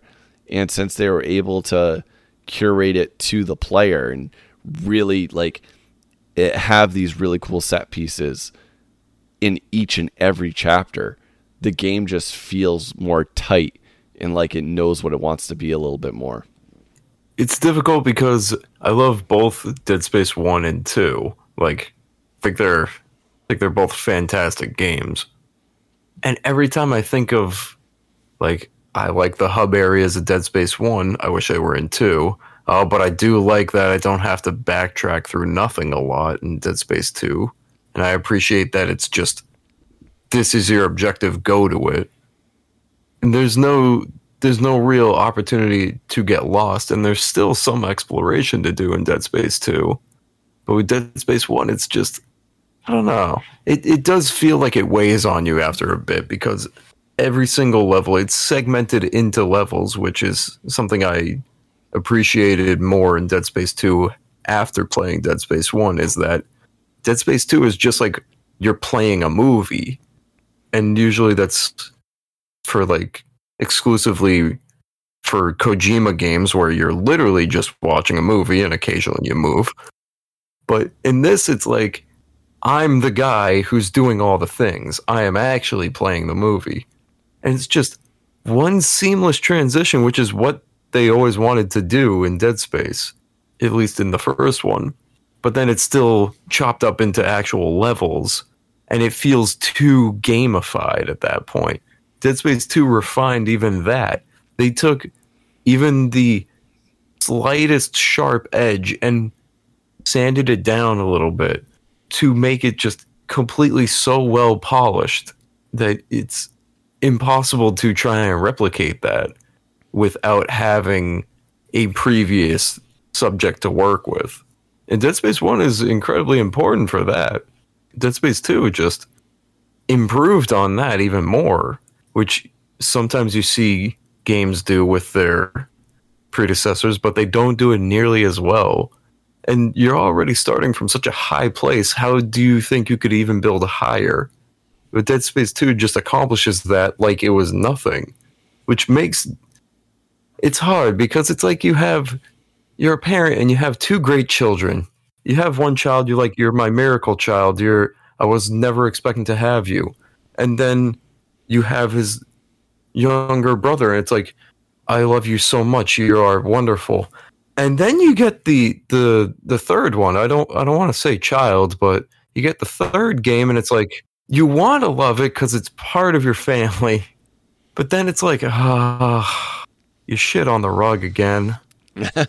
I guess I can love you. Yeah, it, it's it's hard. Dead Space is kind of a hard series to love, j- only because of the end. Like I love the first two games so much, and the third one I just will never play again because I have no desire to. With th- with that being said, I still think Dead Space one and two are fucking absolute classics, and they will always be absolute classics, Re- regardless of if this remake coming out is good or bad or whatnot. I'm sure it's going to be pretty good. Um, I'm hoping it's on like the levels of like the the RE2 remake and and that stuff. But like the originals still hold up to this day. Like I I was I'm at the very end of Dead Space 1 because I've been replaying Dead Space 1 since I knew we were going to talk about it. I think I'm on chapter 11 right now. So I'm on the chapter before the final chapter. And the game holds up well. There's shit that doesn't look great. Like the shadows in the game at the time looked awesome. Now not so much because they're they're very fucking blocky. Um like that's something that I'm sure they'll they, they they have improved upon the remake. Like I've seen the the preview videos of it. And it's, it's like stuff like that. Yeah, it didn't hold up well, but the game plays great still. Like if you were to boot up Dead Space 1 or Dead Space 2 right now, you you would be hard pressed to find a game that plays as well as either of those two games games do cuz they're near perfection when it comes to survival horror um, in atmosphere, and they're just great. They're like you can almost disregard the age of the graphics because the art style of the game is nearly timeless. Outside of the the weird fucking like human character models, everything else looks really good. As long as you don't get too close to the necromorphs or the human character models, everything looks fucking great. And even the necromorphs kind of hold up well in motion. They're just like if you shoot a necromorph and then look at its body, it's it's not the most detailed thing in the world, but like it gets the job done. You get what they were going for. You get the gist. That's one of the big things that you know that could be improved on is the graphics and whatnot, obviously, and that's just a product of the time. One of the big things I noticed that I can't unsee is whenever you're dealing with the they call them the drag tentacles because it it's a tentacle that drags you around. Once you destroy it, it just kind of like actually fades out, and that's just yeah. I noticed that today. there's there's nothing you can really do about that. So improving on things like that is only going to add to the game. Like it's only going to add to the immersion. But that being said, the game still looks and plays amazingly well, and I think oftentimes people forget like a game like Resident Evil 4, that was originally for the GameCube. It was on PlayStation 2. And that game looks amazing. Games are I think they've reached their peak. I think we can stop trying to make it look realistic. We can go back to making it a little stylized. However, Dead Space is one of those games where it's a happy medium where artists can actually do realistic but also make it a little stylized, yeah. you know? Why not have something be a little more shadowy. It's going to make it even better. Go for it. Who cares? That was one of the things that really translated well in the actual gameplay for Dead Space 1. You look at the concept art and then you look at the actual areas that it's art for. You're like, Jesus, they they really knew what they were doing with this.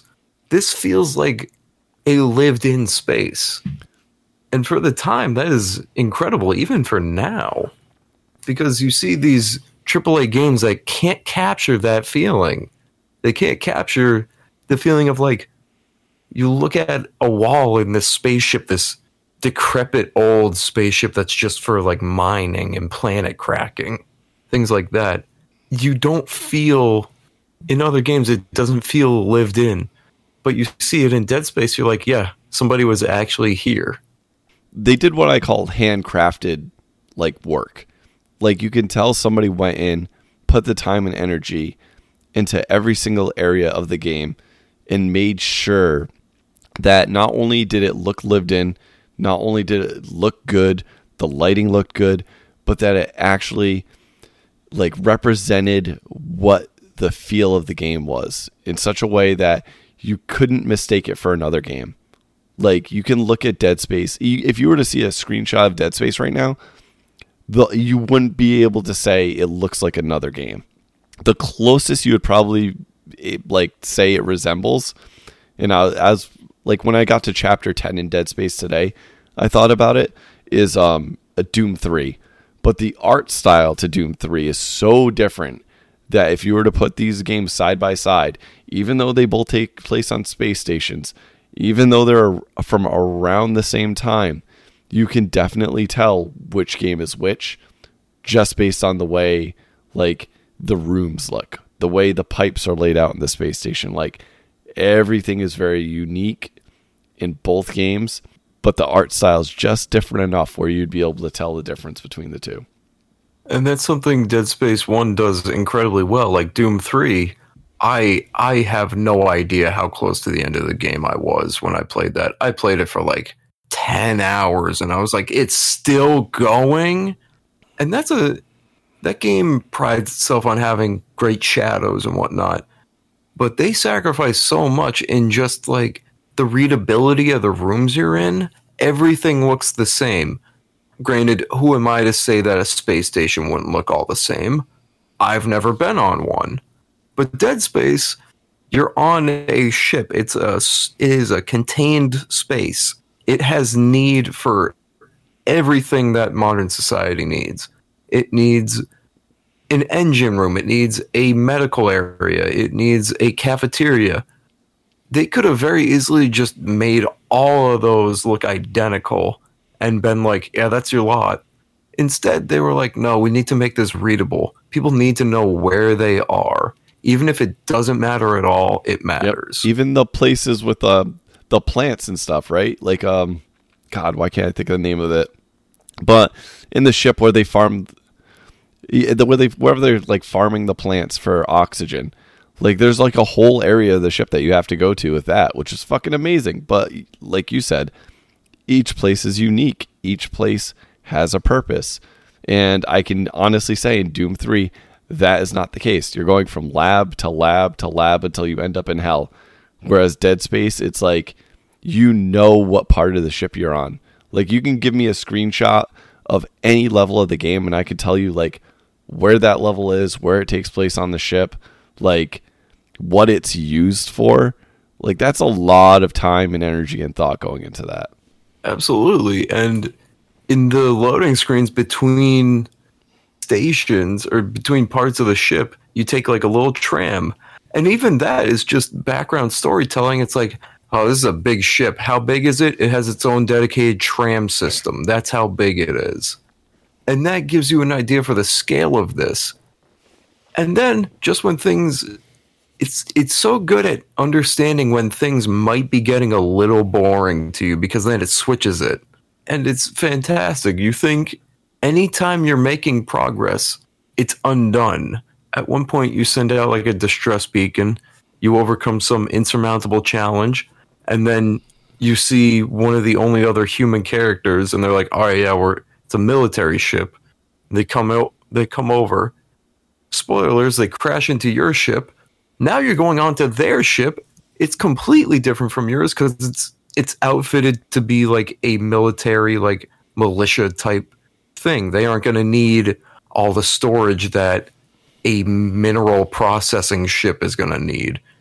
It's more keyed towards military based things. And that insight towards what is actually readable to a person is fantastic and is lacking in so many different games. I'm specifically thinking of the game Fear, which Oh God. a lot of people like. I, I it was just so boring to me because of that. Like the, you can have some of the best gameplay on the planet. It's not going to do a whole lot for me if I'm going through the same exact corridor every single time. Dead Space understands that and keeps it both like gameplay wise engaging, but also visually engaging. Yeah, I can I can attest to Fear because that game. Oh my God, the the office spaces in there. Every office looks exactly the same. All the hallways look exactly the same. Half the time you get lost in an area because the way you came in looks identical to the way you, you're supposed to exit. It's just there's no readability to the levels. Like the as great as the gunplay is in that game, as great as the storyline is in Fear, and it got it got a candle to fucking what Dead Space is doing.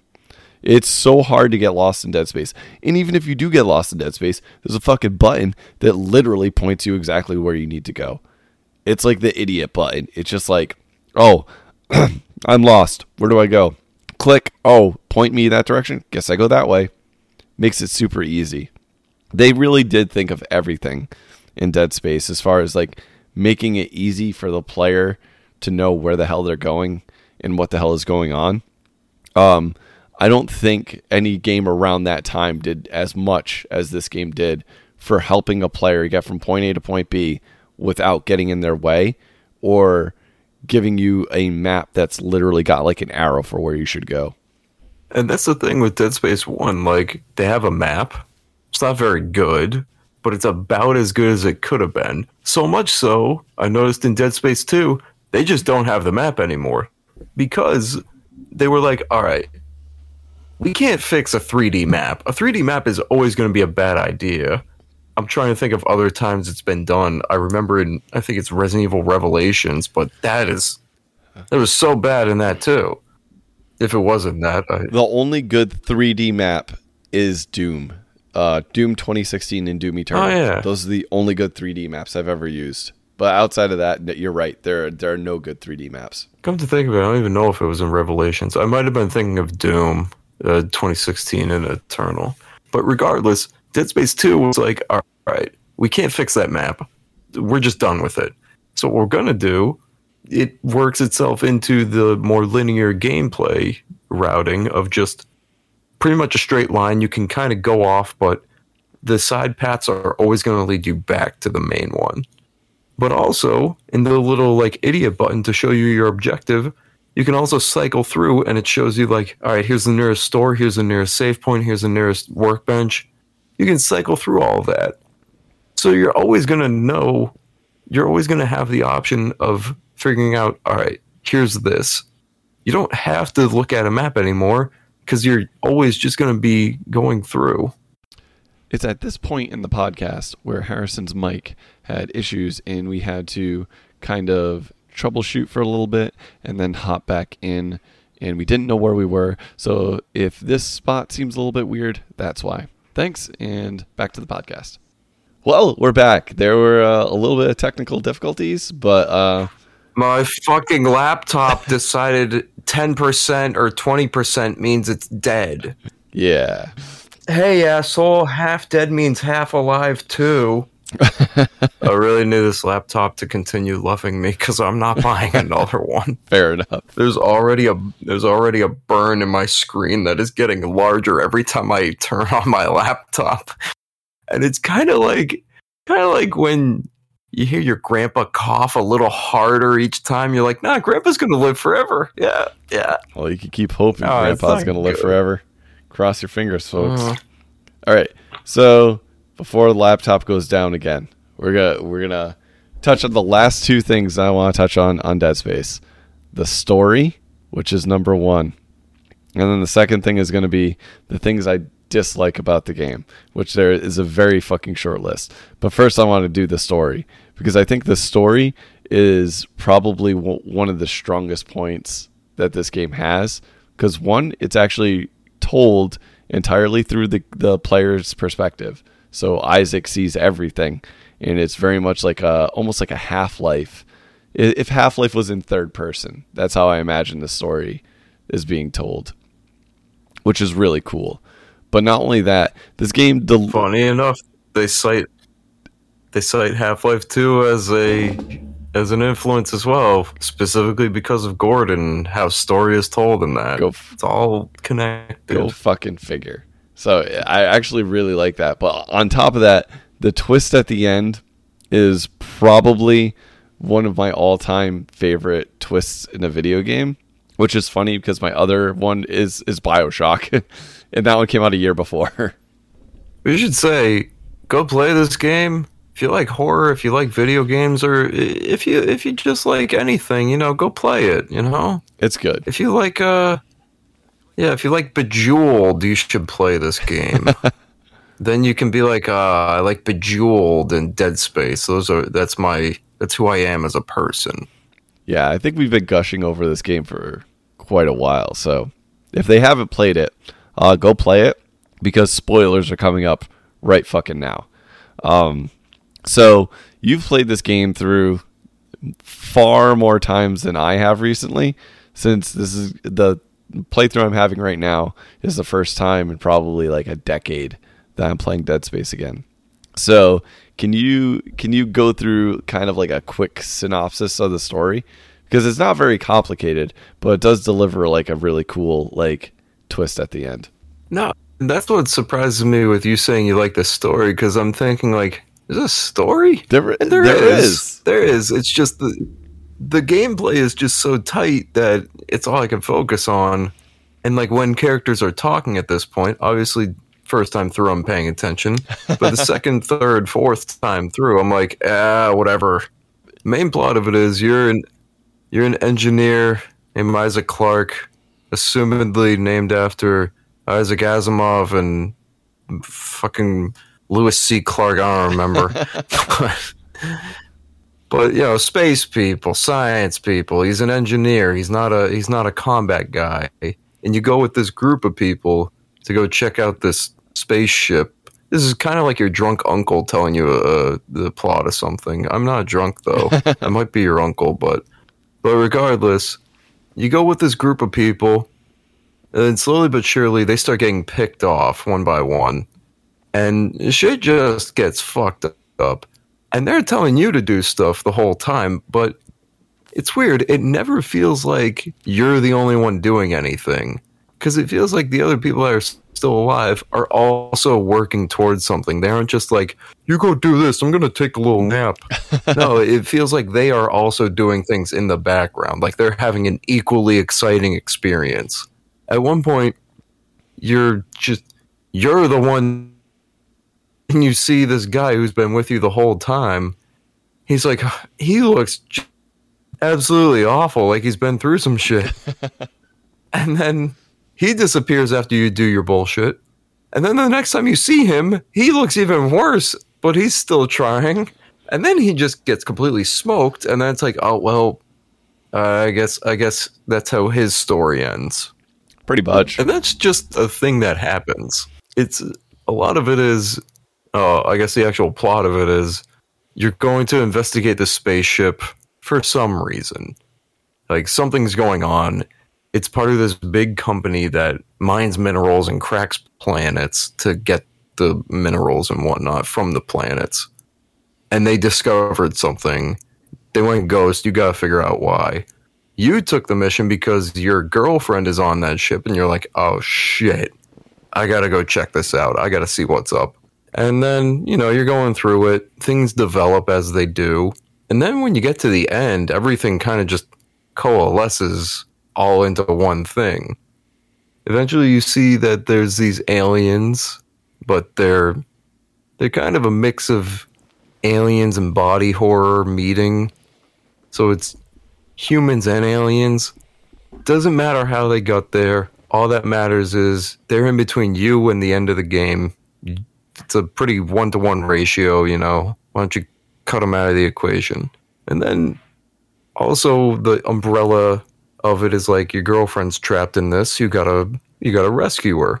So you're just going through all of that, trying to get to the end. Throughout it, it's just like you you and the group of people you're with have a very loose idea of what you have to do. And they're just trying to keep going and going and going. Like they're living for the minute, not even the moment, but the absolute second to second they're trying to achieve. At one point, you get like, you get this distress beacon. You're like, all right, what do we do? Well, there's a giant monster on the outside of it. We can't do anything until we get rid of that. All right, let's do that. All right, now that we got that done, we can put the beacon on there. Okay, sweet. All right, we got that done. Oh, it's not strong enough. Okay, we got to make it stronger then. And it just keeps escalating from there. Eventually, you start to make some progress, and then I guess spoilers. One of the people, one of the people you're with the whole time, she was working for like Umbrella, but in Dead Space terms, like like Umbrella from Resident Evil, but for Dead Space. I don't know who. Doesn't matter. She ends up getting smoked by a giant alien, but not before she tells you that this giant obelisk that you've been that made everyone go crazy or whatever is not only a replica of an alien one that the ship originally found, but it's also making you crazy. The entire time your girlfriend's been dead. And that is like the most mind blowing thing. So much so that Isaac is just destroyed by it. He doesn't even know what to do afterwards. I think I think that might sum it up. I don't know. Yeah, I think that, kind that of all over the place. that's pretty much it. I mean, it's a pretty basic premise. Like, guy is kind of worried about his girlfriend, gets on this mission to to go and see if she's okay, uh, because she's on this planet cracker. And the entire time, keep in mind, the entire time, like your girlfriend's talking to you as you you're you're playing. Like as you're going through this game, she's telling you like how she misses you and the things that you need to do in a in, in they're mostly like calm communications but there are one or two spots in the game where you actually like physically see her so when it gets to the end of the game and you find out that your character has gone a little bit nutty and has been hallucinating the entire time all the visions of uh, his girlfriend it kind of blows your mind because you're like, but I've seen her, I've been talking to her, like she was there, and it throws you for a little bit of a loop. It's it's probably one of the better twists in a game ever because the game does lead you to think that this person is real.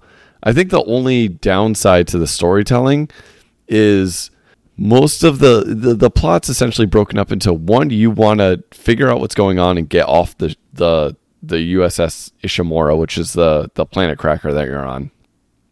But you're it almost becomes a secondary objective to figure out where I think her name's Nicole, where the like your girlfriend Nicole is. And that's kind of where the plot I don't want to say goes wrong, but it it kind of loses its luster a little bit. I feel like if they emphasized the the plot with uh, Nicole more, then it would have been a much more relevant twist when it came up. Like it would have hit a little bit harder. But ninety percent of the time, you're going through the game, you're just like, "Get me off this fucking ship! I don't want to die." Uh, but yeah, overall, like the story isn't isn't told exceptionally well, but it's told well enough. Like you're not going to get to the end of the game and be like, "Well, that was stupid." But I actually I definitely enjoy it. Yeah, yeah, no, it, that's the thing because because you're so caught up in like the moment to moment, like, all right, well, that ship blew up. Now we need a different thing. All right, well, what's the different thing? You kind of forget that. Oh, oh, right, we're here for my girlfriend. Oh, I thought we were just like. I thought we just put ourselves in this situation just to try and get out of it, like like a survival challenge. Yeah. Like, no, we were here for a purpose. I forget what that purpose is now because clearly this shit is too fucked for any of us to handle. We just need to cut our losses and get out of here. Yeah. You get so caught up in that mindset, the the proper one, that you forget that you're supposed to be caring about the other one, which that's something Dead Space 2 immediately fixes where it's like the game starts with Isaac being like, uh, "My girlfriend's dead. She's not real. These are hallucinations." And once that game starts, it does not stop. Like the ending through, throughout all of Dead Space 2, you're just going through like Isaac immediately recognizes like this shit is happening again. He's on some like space city now from the start, I think. I don't Yeah. I remember like a food court type thing. but he's just like how yeah i remember seeing a skyline at one point yeah. uh, i need to play that again but he's going through that and he's like all right well now i gotta find out why this is happening he finds out why it's happening because the there's like a church dedicated to the worship of what are known as markers which is what is what causes the the main enemies necromorphs it's a fun little name to occur. So it's like you get some understanding of the world, but not enough to drown in it, which is it's a fine line, but Dead Space does it right. Yeah. I think Dead Space 2 has has a better storyline because it's your objective is very straightforward. Whereas in Dead Space 1, it's kind of muddled. There's a lot of MacGuffins that you have to go get or fix or do. Like there's always something else that pops up. Dead Space 2 is a lot more streamlined. The, it's definitely an easier story to follow overall. I'm almost wondering, like Isaac specifically, he's an engineer on the team. Uh, the team is comprised of three like security dudes. I don't remember the the girl is there for. I think she's like knowledgeable on the ship, and then Isaac is just an engineer. He's not there to for combat oriented things. He just you know fate befalls him, so he needs to do that. Yeah. So I really don't understand why, thinking on it now, why they didn't just like he doesn't need a personal reason to be there. He's there because he's an engineer. Why wouldn't a team have him? But I guess it's to have like personal agency. Like this is your character. He needs a motivation now. But it's like you could have just done away with the Nicole plot. but then again, there's nothing at the end tying it together. So I get it. But again, any issue you have with Dead Space 1, chances are Dead Space 2 fixes. Unless you were like, man, I really wish Dead Space had multiplayer. then in which case, like, I guess it fixed that. I don't know. I, honestly, like I'm looking at my list of quote unquote cons for Dead Space, and the only things I can really complain about are that the the weapons take up mul- like space in your inventory, which kind of drives me nuts because I always hate when weapons take up space in inventory. But it kind of almost discourages you from getting multiple weapons if you're especially early on in the game because you're like okay if you get another weapon not only is it going to take up another spot in your inventory but you also have to plan for the ammo taking up another spot in your inventory and 90% of the time if especially if you're starting the game like I did and you upgraded the shit out of the plasma cutter as soon as possible the secondary weapon that you pick up that's going to take up more space and that's going to need more space for ammo isn't going to be doing as much ammo damage as the plasma cutter. So there's kind of this thing where it's like why even bother carrying a second weapon? You might as well just fucking like stick with like one or two weapons at most and go with that. So it kind of discourages experimentation overall when it comes to like what you're using for weapons. And the second thing, which is probably the most annoying fucking thing that is in this game that I can complain about is it does not let you combine shit in your inventory. So if you have a fucking small med pack, guess what? You can't combine two small med packs into a medium one, even though a fucking medium sized med pack just looks like two small med packs put together. I don't know why it pisses me off so much, but it really pisses me off that they don't let you do that. I end up just selling my small med packs 90% of the time. But honestly, I never thought of that, but I did make the connection like looking at a medium med pack, you're like, oh, okay, yeah, it's a bigger med pack. Then you get to the large one, it's like, oh, dude, that's just a value pack of small ones. Like, eh, you, you're trying to cheat me out of this, essentially. Yeah, it just looks like the three small med packs taped together. That's all it is. Who knows? Maybe that'll be something they change. But also, I get it from a gameplay.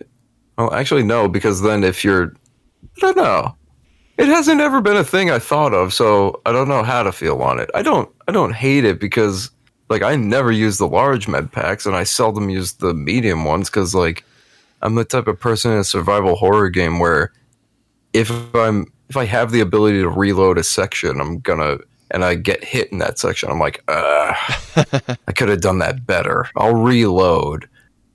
And then it's just then it's just me at that point if I don't enjoy a game. If I'm doing that and don't enjoy it, then it then it's on me. Yeah. Where I just I want to do it perfectly, you know. And then I just end up in situations where it's like, all right, well, I probably could have just, you know, not done that and enjoyed the game, but instead I had to be perfect with it. Dead Space 2, it is difficult. It is more difficult to be safe. Yeah. Oh yeah. And so in that you just have to accept like you're going to get hit, you're going to fail a few times. Yeah, that game is um I distinctly remember like a few combat scenarios where I must have retried it like 7 or 8 times just to get through it. Not to get you not even to get through it well, like just to get through it. And that almost never happened in Dead Space 1. Oh yeah. And I think that's that's a good ramp up of action where it's like Dead Space 1, you can get through a lot of those areas barely trying, we'll say. Yeah. But in Dead Space 2, it's like, hmm, man, you guys are putting in work today. and you just have to accept that. Like, unless you are planning to play real sweaty, just just take the hit and move on, you know? Yeah. That, so that's all I have for for negatives of the game. Do you have anything that you can think of that like annoyed you or that you didn't like? I will say I appreciate I do appreciate in-game cutscenes where it's like, you know, control isn't entirely taken away, but that that's kind of the problem where if you're watching an actual cutscene and you've played through the game before and you're like, I just want to get back to the gameplay, skip. Okay, back to the game. In Dead Space 1, it's just you're just sitting there, you're kind of futzing around with something like wow, some big event is going on, but it's not it's nothing you can react to physically. It's just something for you to watch. At that point I get bored and I'm like, eh, I want to speed through this. I want to go fast. I've played this before. That kind of annoys me, but also given the two options, I would rather have a game that just you can play through all at once. It's just you're always in control. Even if it lends itself to having some moments where you know exactly what's happening already because you played it. I think there's a good balance in a game like God of War where God of War you there's no camera cutaways and you're with him the entire time. But there are cutscenes and there are cutscenes that you can skip if you want to. That's probably the the best balance that I've seen. There are spots in Dead Space like I was playing through one of the levels today where they literally like have you looking at a character through the glass and then they lock the doors.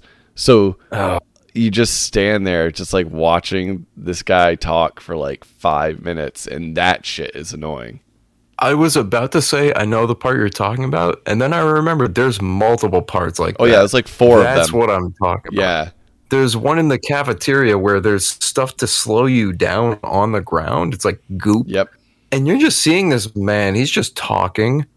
I don't remember what happens to this man, but he annoys me a lot. If I see him in real life, it's on site. Like I, I don't like him. this this video game man. Specifically because even on the first playthrough, I'm like, this guy is just rambling on. He doesn't even know what he's talking about. yeah And I guess it would be different if that was combat while he's talking, but then it's just then you're not going to understand what he's saying. Then you're going to be distracted. Then you'll be like, "Wait, what did he say? Was that important? Fuck, I don't know. I was busy with this." So, it's tough to be engaged, especially on a second or third playthrough with that. And there's no way to expedite that process. nope it's like you have to just trudge through that stupid mud or fucking goo or Yeah. whatever the hell it is and just deal with it But I feel like, at least in the bit I've played of replayed of Dead Space Two, I feel like those moments are much less so now. Like I feel like they they got a good understanding of of the pacing of it. Because in those moments in Dead Space 1, it feels like it comes to a screeching halt and sometimes it feels like it recognizes that where it's like oh, you were lulled into a sense of security where we've been talking for a minute. Oh, now there's an enemy. Now you have to run. Oh, you're trying to kill him? He can't die. it's like, oh, well, I guess that's a way to get me back into the gameplay. But that's that's one of the things that irked me. And then a very specific moment is just the last chapter felt incredibly not, inc- not incredibly rushed, but it just felt weird because it's almost entirely combat arenas. And that's not terrible, but you can really finish it up pretty quickly. Like there's there's none of the usual gameplay loop of like hub hub area into side objectives. It's a lot like Dead Space 2, which if you had the ability to play through these games all in one long session, that would probably lend itself really well to that. And it makes me wonder if they had intentions for a more linear focused for a sequel. Because the last chapter, Dead Space 1, plays out like Dead Space 2 does in its entirety. Yeah, I think that's mostly because they're trying to like I think they're trying to go for like that big finale scene and there's no real way to to to do that with the urgency that they were looking for with uh, with having like a, a hub area, which is good game design because like it keeps the action going through the entirety of that last chapter. Like it's just constantly go go go go go rush to the end, which is awesome. But it does kind of like mess with the overall pacing of the game because you've grown so used to no matter what's going on, you have this hub area to go back to and these like the, these like slower moments whereas that last chapter is literally like it's like the last chapter of halo like it's just fucking go balls to the wall get through it like big finale big big boom shit exploding like that kind of like uh that kind of vibe i guess I think that's probably the appropriate way to end a Dead Space game because, like, you're right. How else are you supposed to convey like this is the end of this this journey? You know? yeah And like, who says it can't end with a giant space monster? That's probably how it would end. I'm not an astronaut. I don't know what they deal with on a day to day basis, but that's probably what would happen. So it's like it, it makes sense.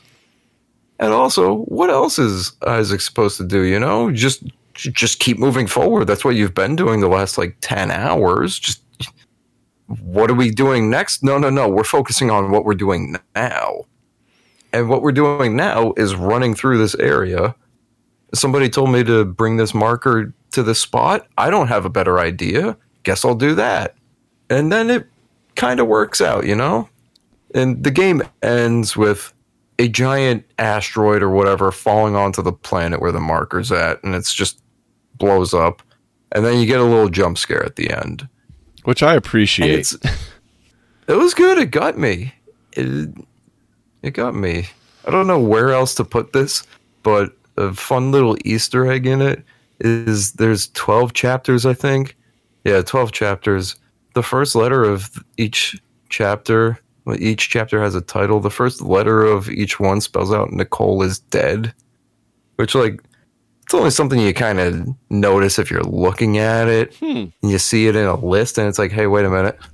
So, like, if you're paying attention, you can notice it, but it's also not something you're gonna be paying attention to. i'm now intrigued i'm actually looking that up so, I don't remember where I first learned that, but oh wow the it's a fun yeah thing. you aren't kidding yeah. it actually does spell that out that's fucking hilarious And also, the last chapter of the game is called Dead Space. Mm. I don't know where else to where else to throw praise for that, but I liked that. I clapped when I saw it. It was great. That's that's amazing I don't i never knew that I don't know. I, I don't have uh I don't have much bad to say about Dead Space. I, I just really enjoy it. I think it's a great game. I'm very excited to play more of it in any capacity. I'm definitely excited for it. I think I think they had a weird mobile game as well at some point. Uh, I feel like I'm recovering that. Extraction. I think that's what it's called. I want to say is Dead Space Extraction. But it was essentially like a a puzzle game, I think. Oh yeah, that was for like the the DS or something, right? Oh, I guess it's on Xbox too. Yeah, it's like car- it's like a comic book. Yeah. They they had a lot of different uh, properties because they were trying to um you know, make it a whole Dead Space universe. Um what? Maybe I'm wrong. Maybe it's not Extraction. It might be something else.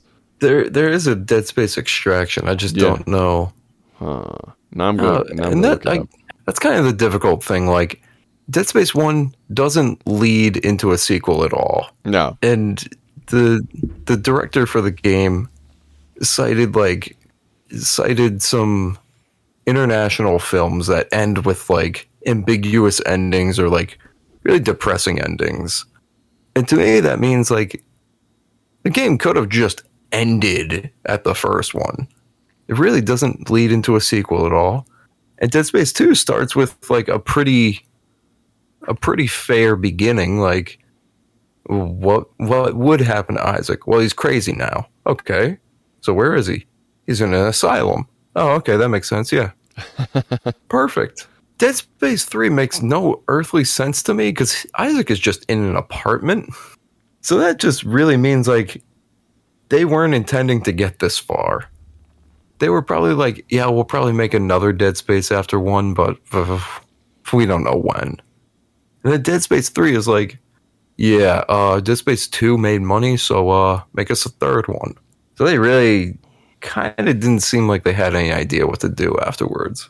Which is fine. Honestly, if Dead Space, if there was only Dead Space 1, I'd be happy. If there was Dead Space 1 and 2, I'd be even more happy because I love Dead Space 2. Absolutely. It's that third game that fucking ruins everything.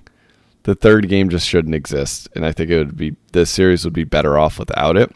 Which is why I'm hoping if they are doing the remake, that they either reboot it from the remake or remake Dead Space 2 and then pretend Dead Space 3 didn't happen. And that like all those are probably the best options in my opinion. That's what I guess not worries me, but it is something that I pay mind to is uh like who's to say they even do anything after Dead remaking Dead Space 1? Cuz with things like like Fable Anniversary, they just did that. They they haven't done Fable 2 or 3 or anything like that. They probably never will. But like games like that where it's just you kind of remaster one and then you're like, all right, why would we do the other ones? The first one's the biggest one. So that's what makes me wonder, but I have a feeling it's going to do great sales. Like it, it's a game that is revered by you know critics and fans alike. Like it's just a lovely game, which sounds silly when it's a super gory space adventure game, but like it's a it's a lovely thing. I agree with you. It is a lovely, a lovely game, and I think, um, I think probably this is a good spot to end the podcast. I think we've touched on everything there is to talk about Dead Space, and even some of Dead Space Two and Dead Space Three. So, what do you say? I think so. Yeah, because I was just about to get into random things I like. Like, I'm staring at the cover for Dead Space 2, thinking, yeah, it's cool watching the helmet go on. like, I, I think if we're at that point, I think we can kind of, like, you know, simmer down and stop. Yeah, put a little bit of a kebab in it.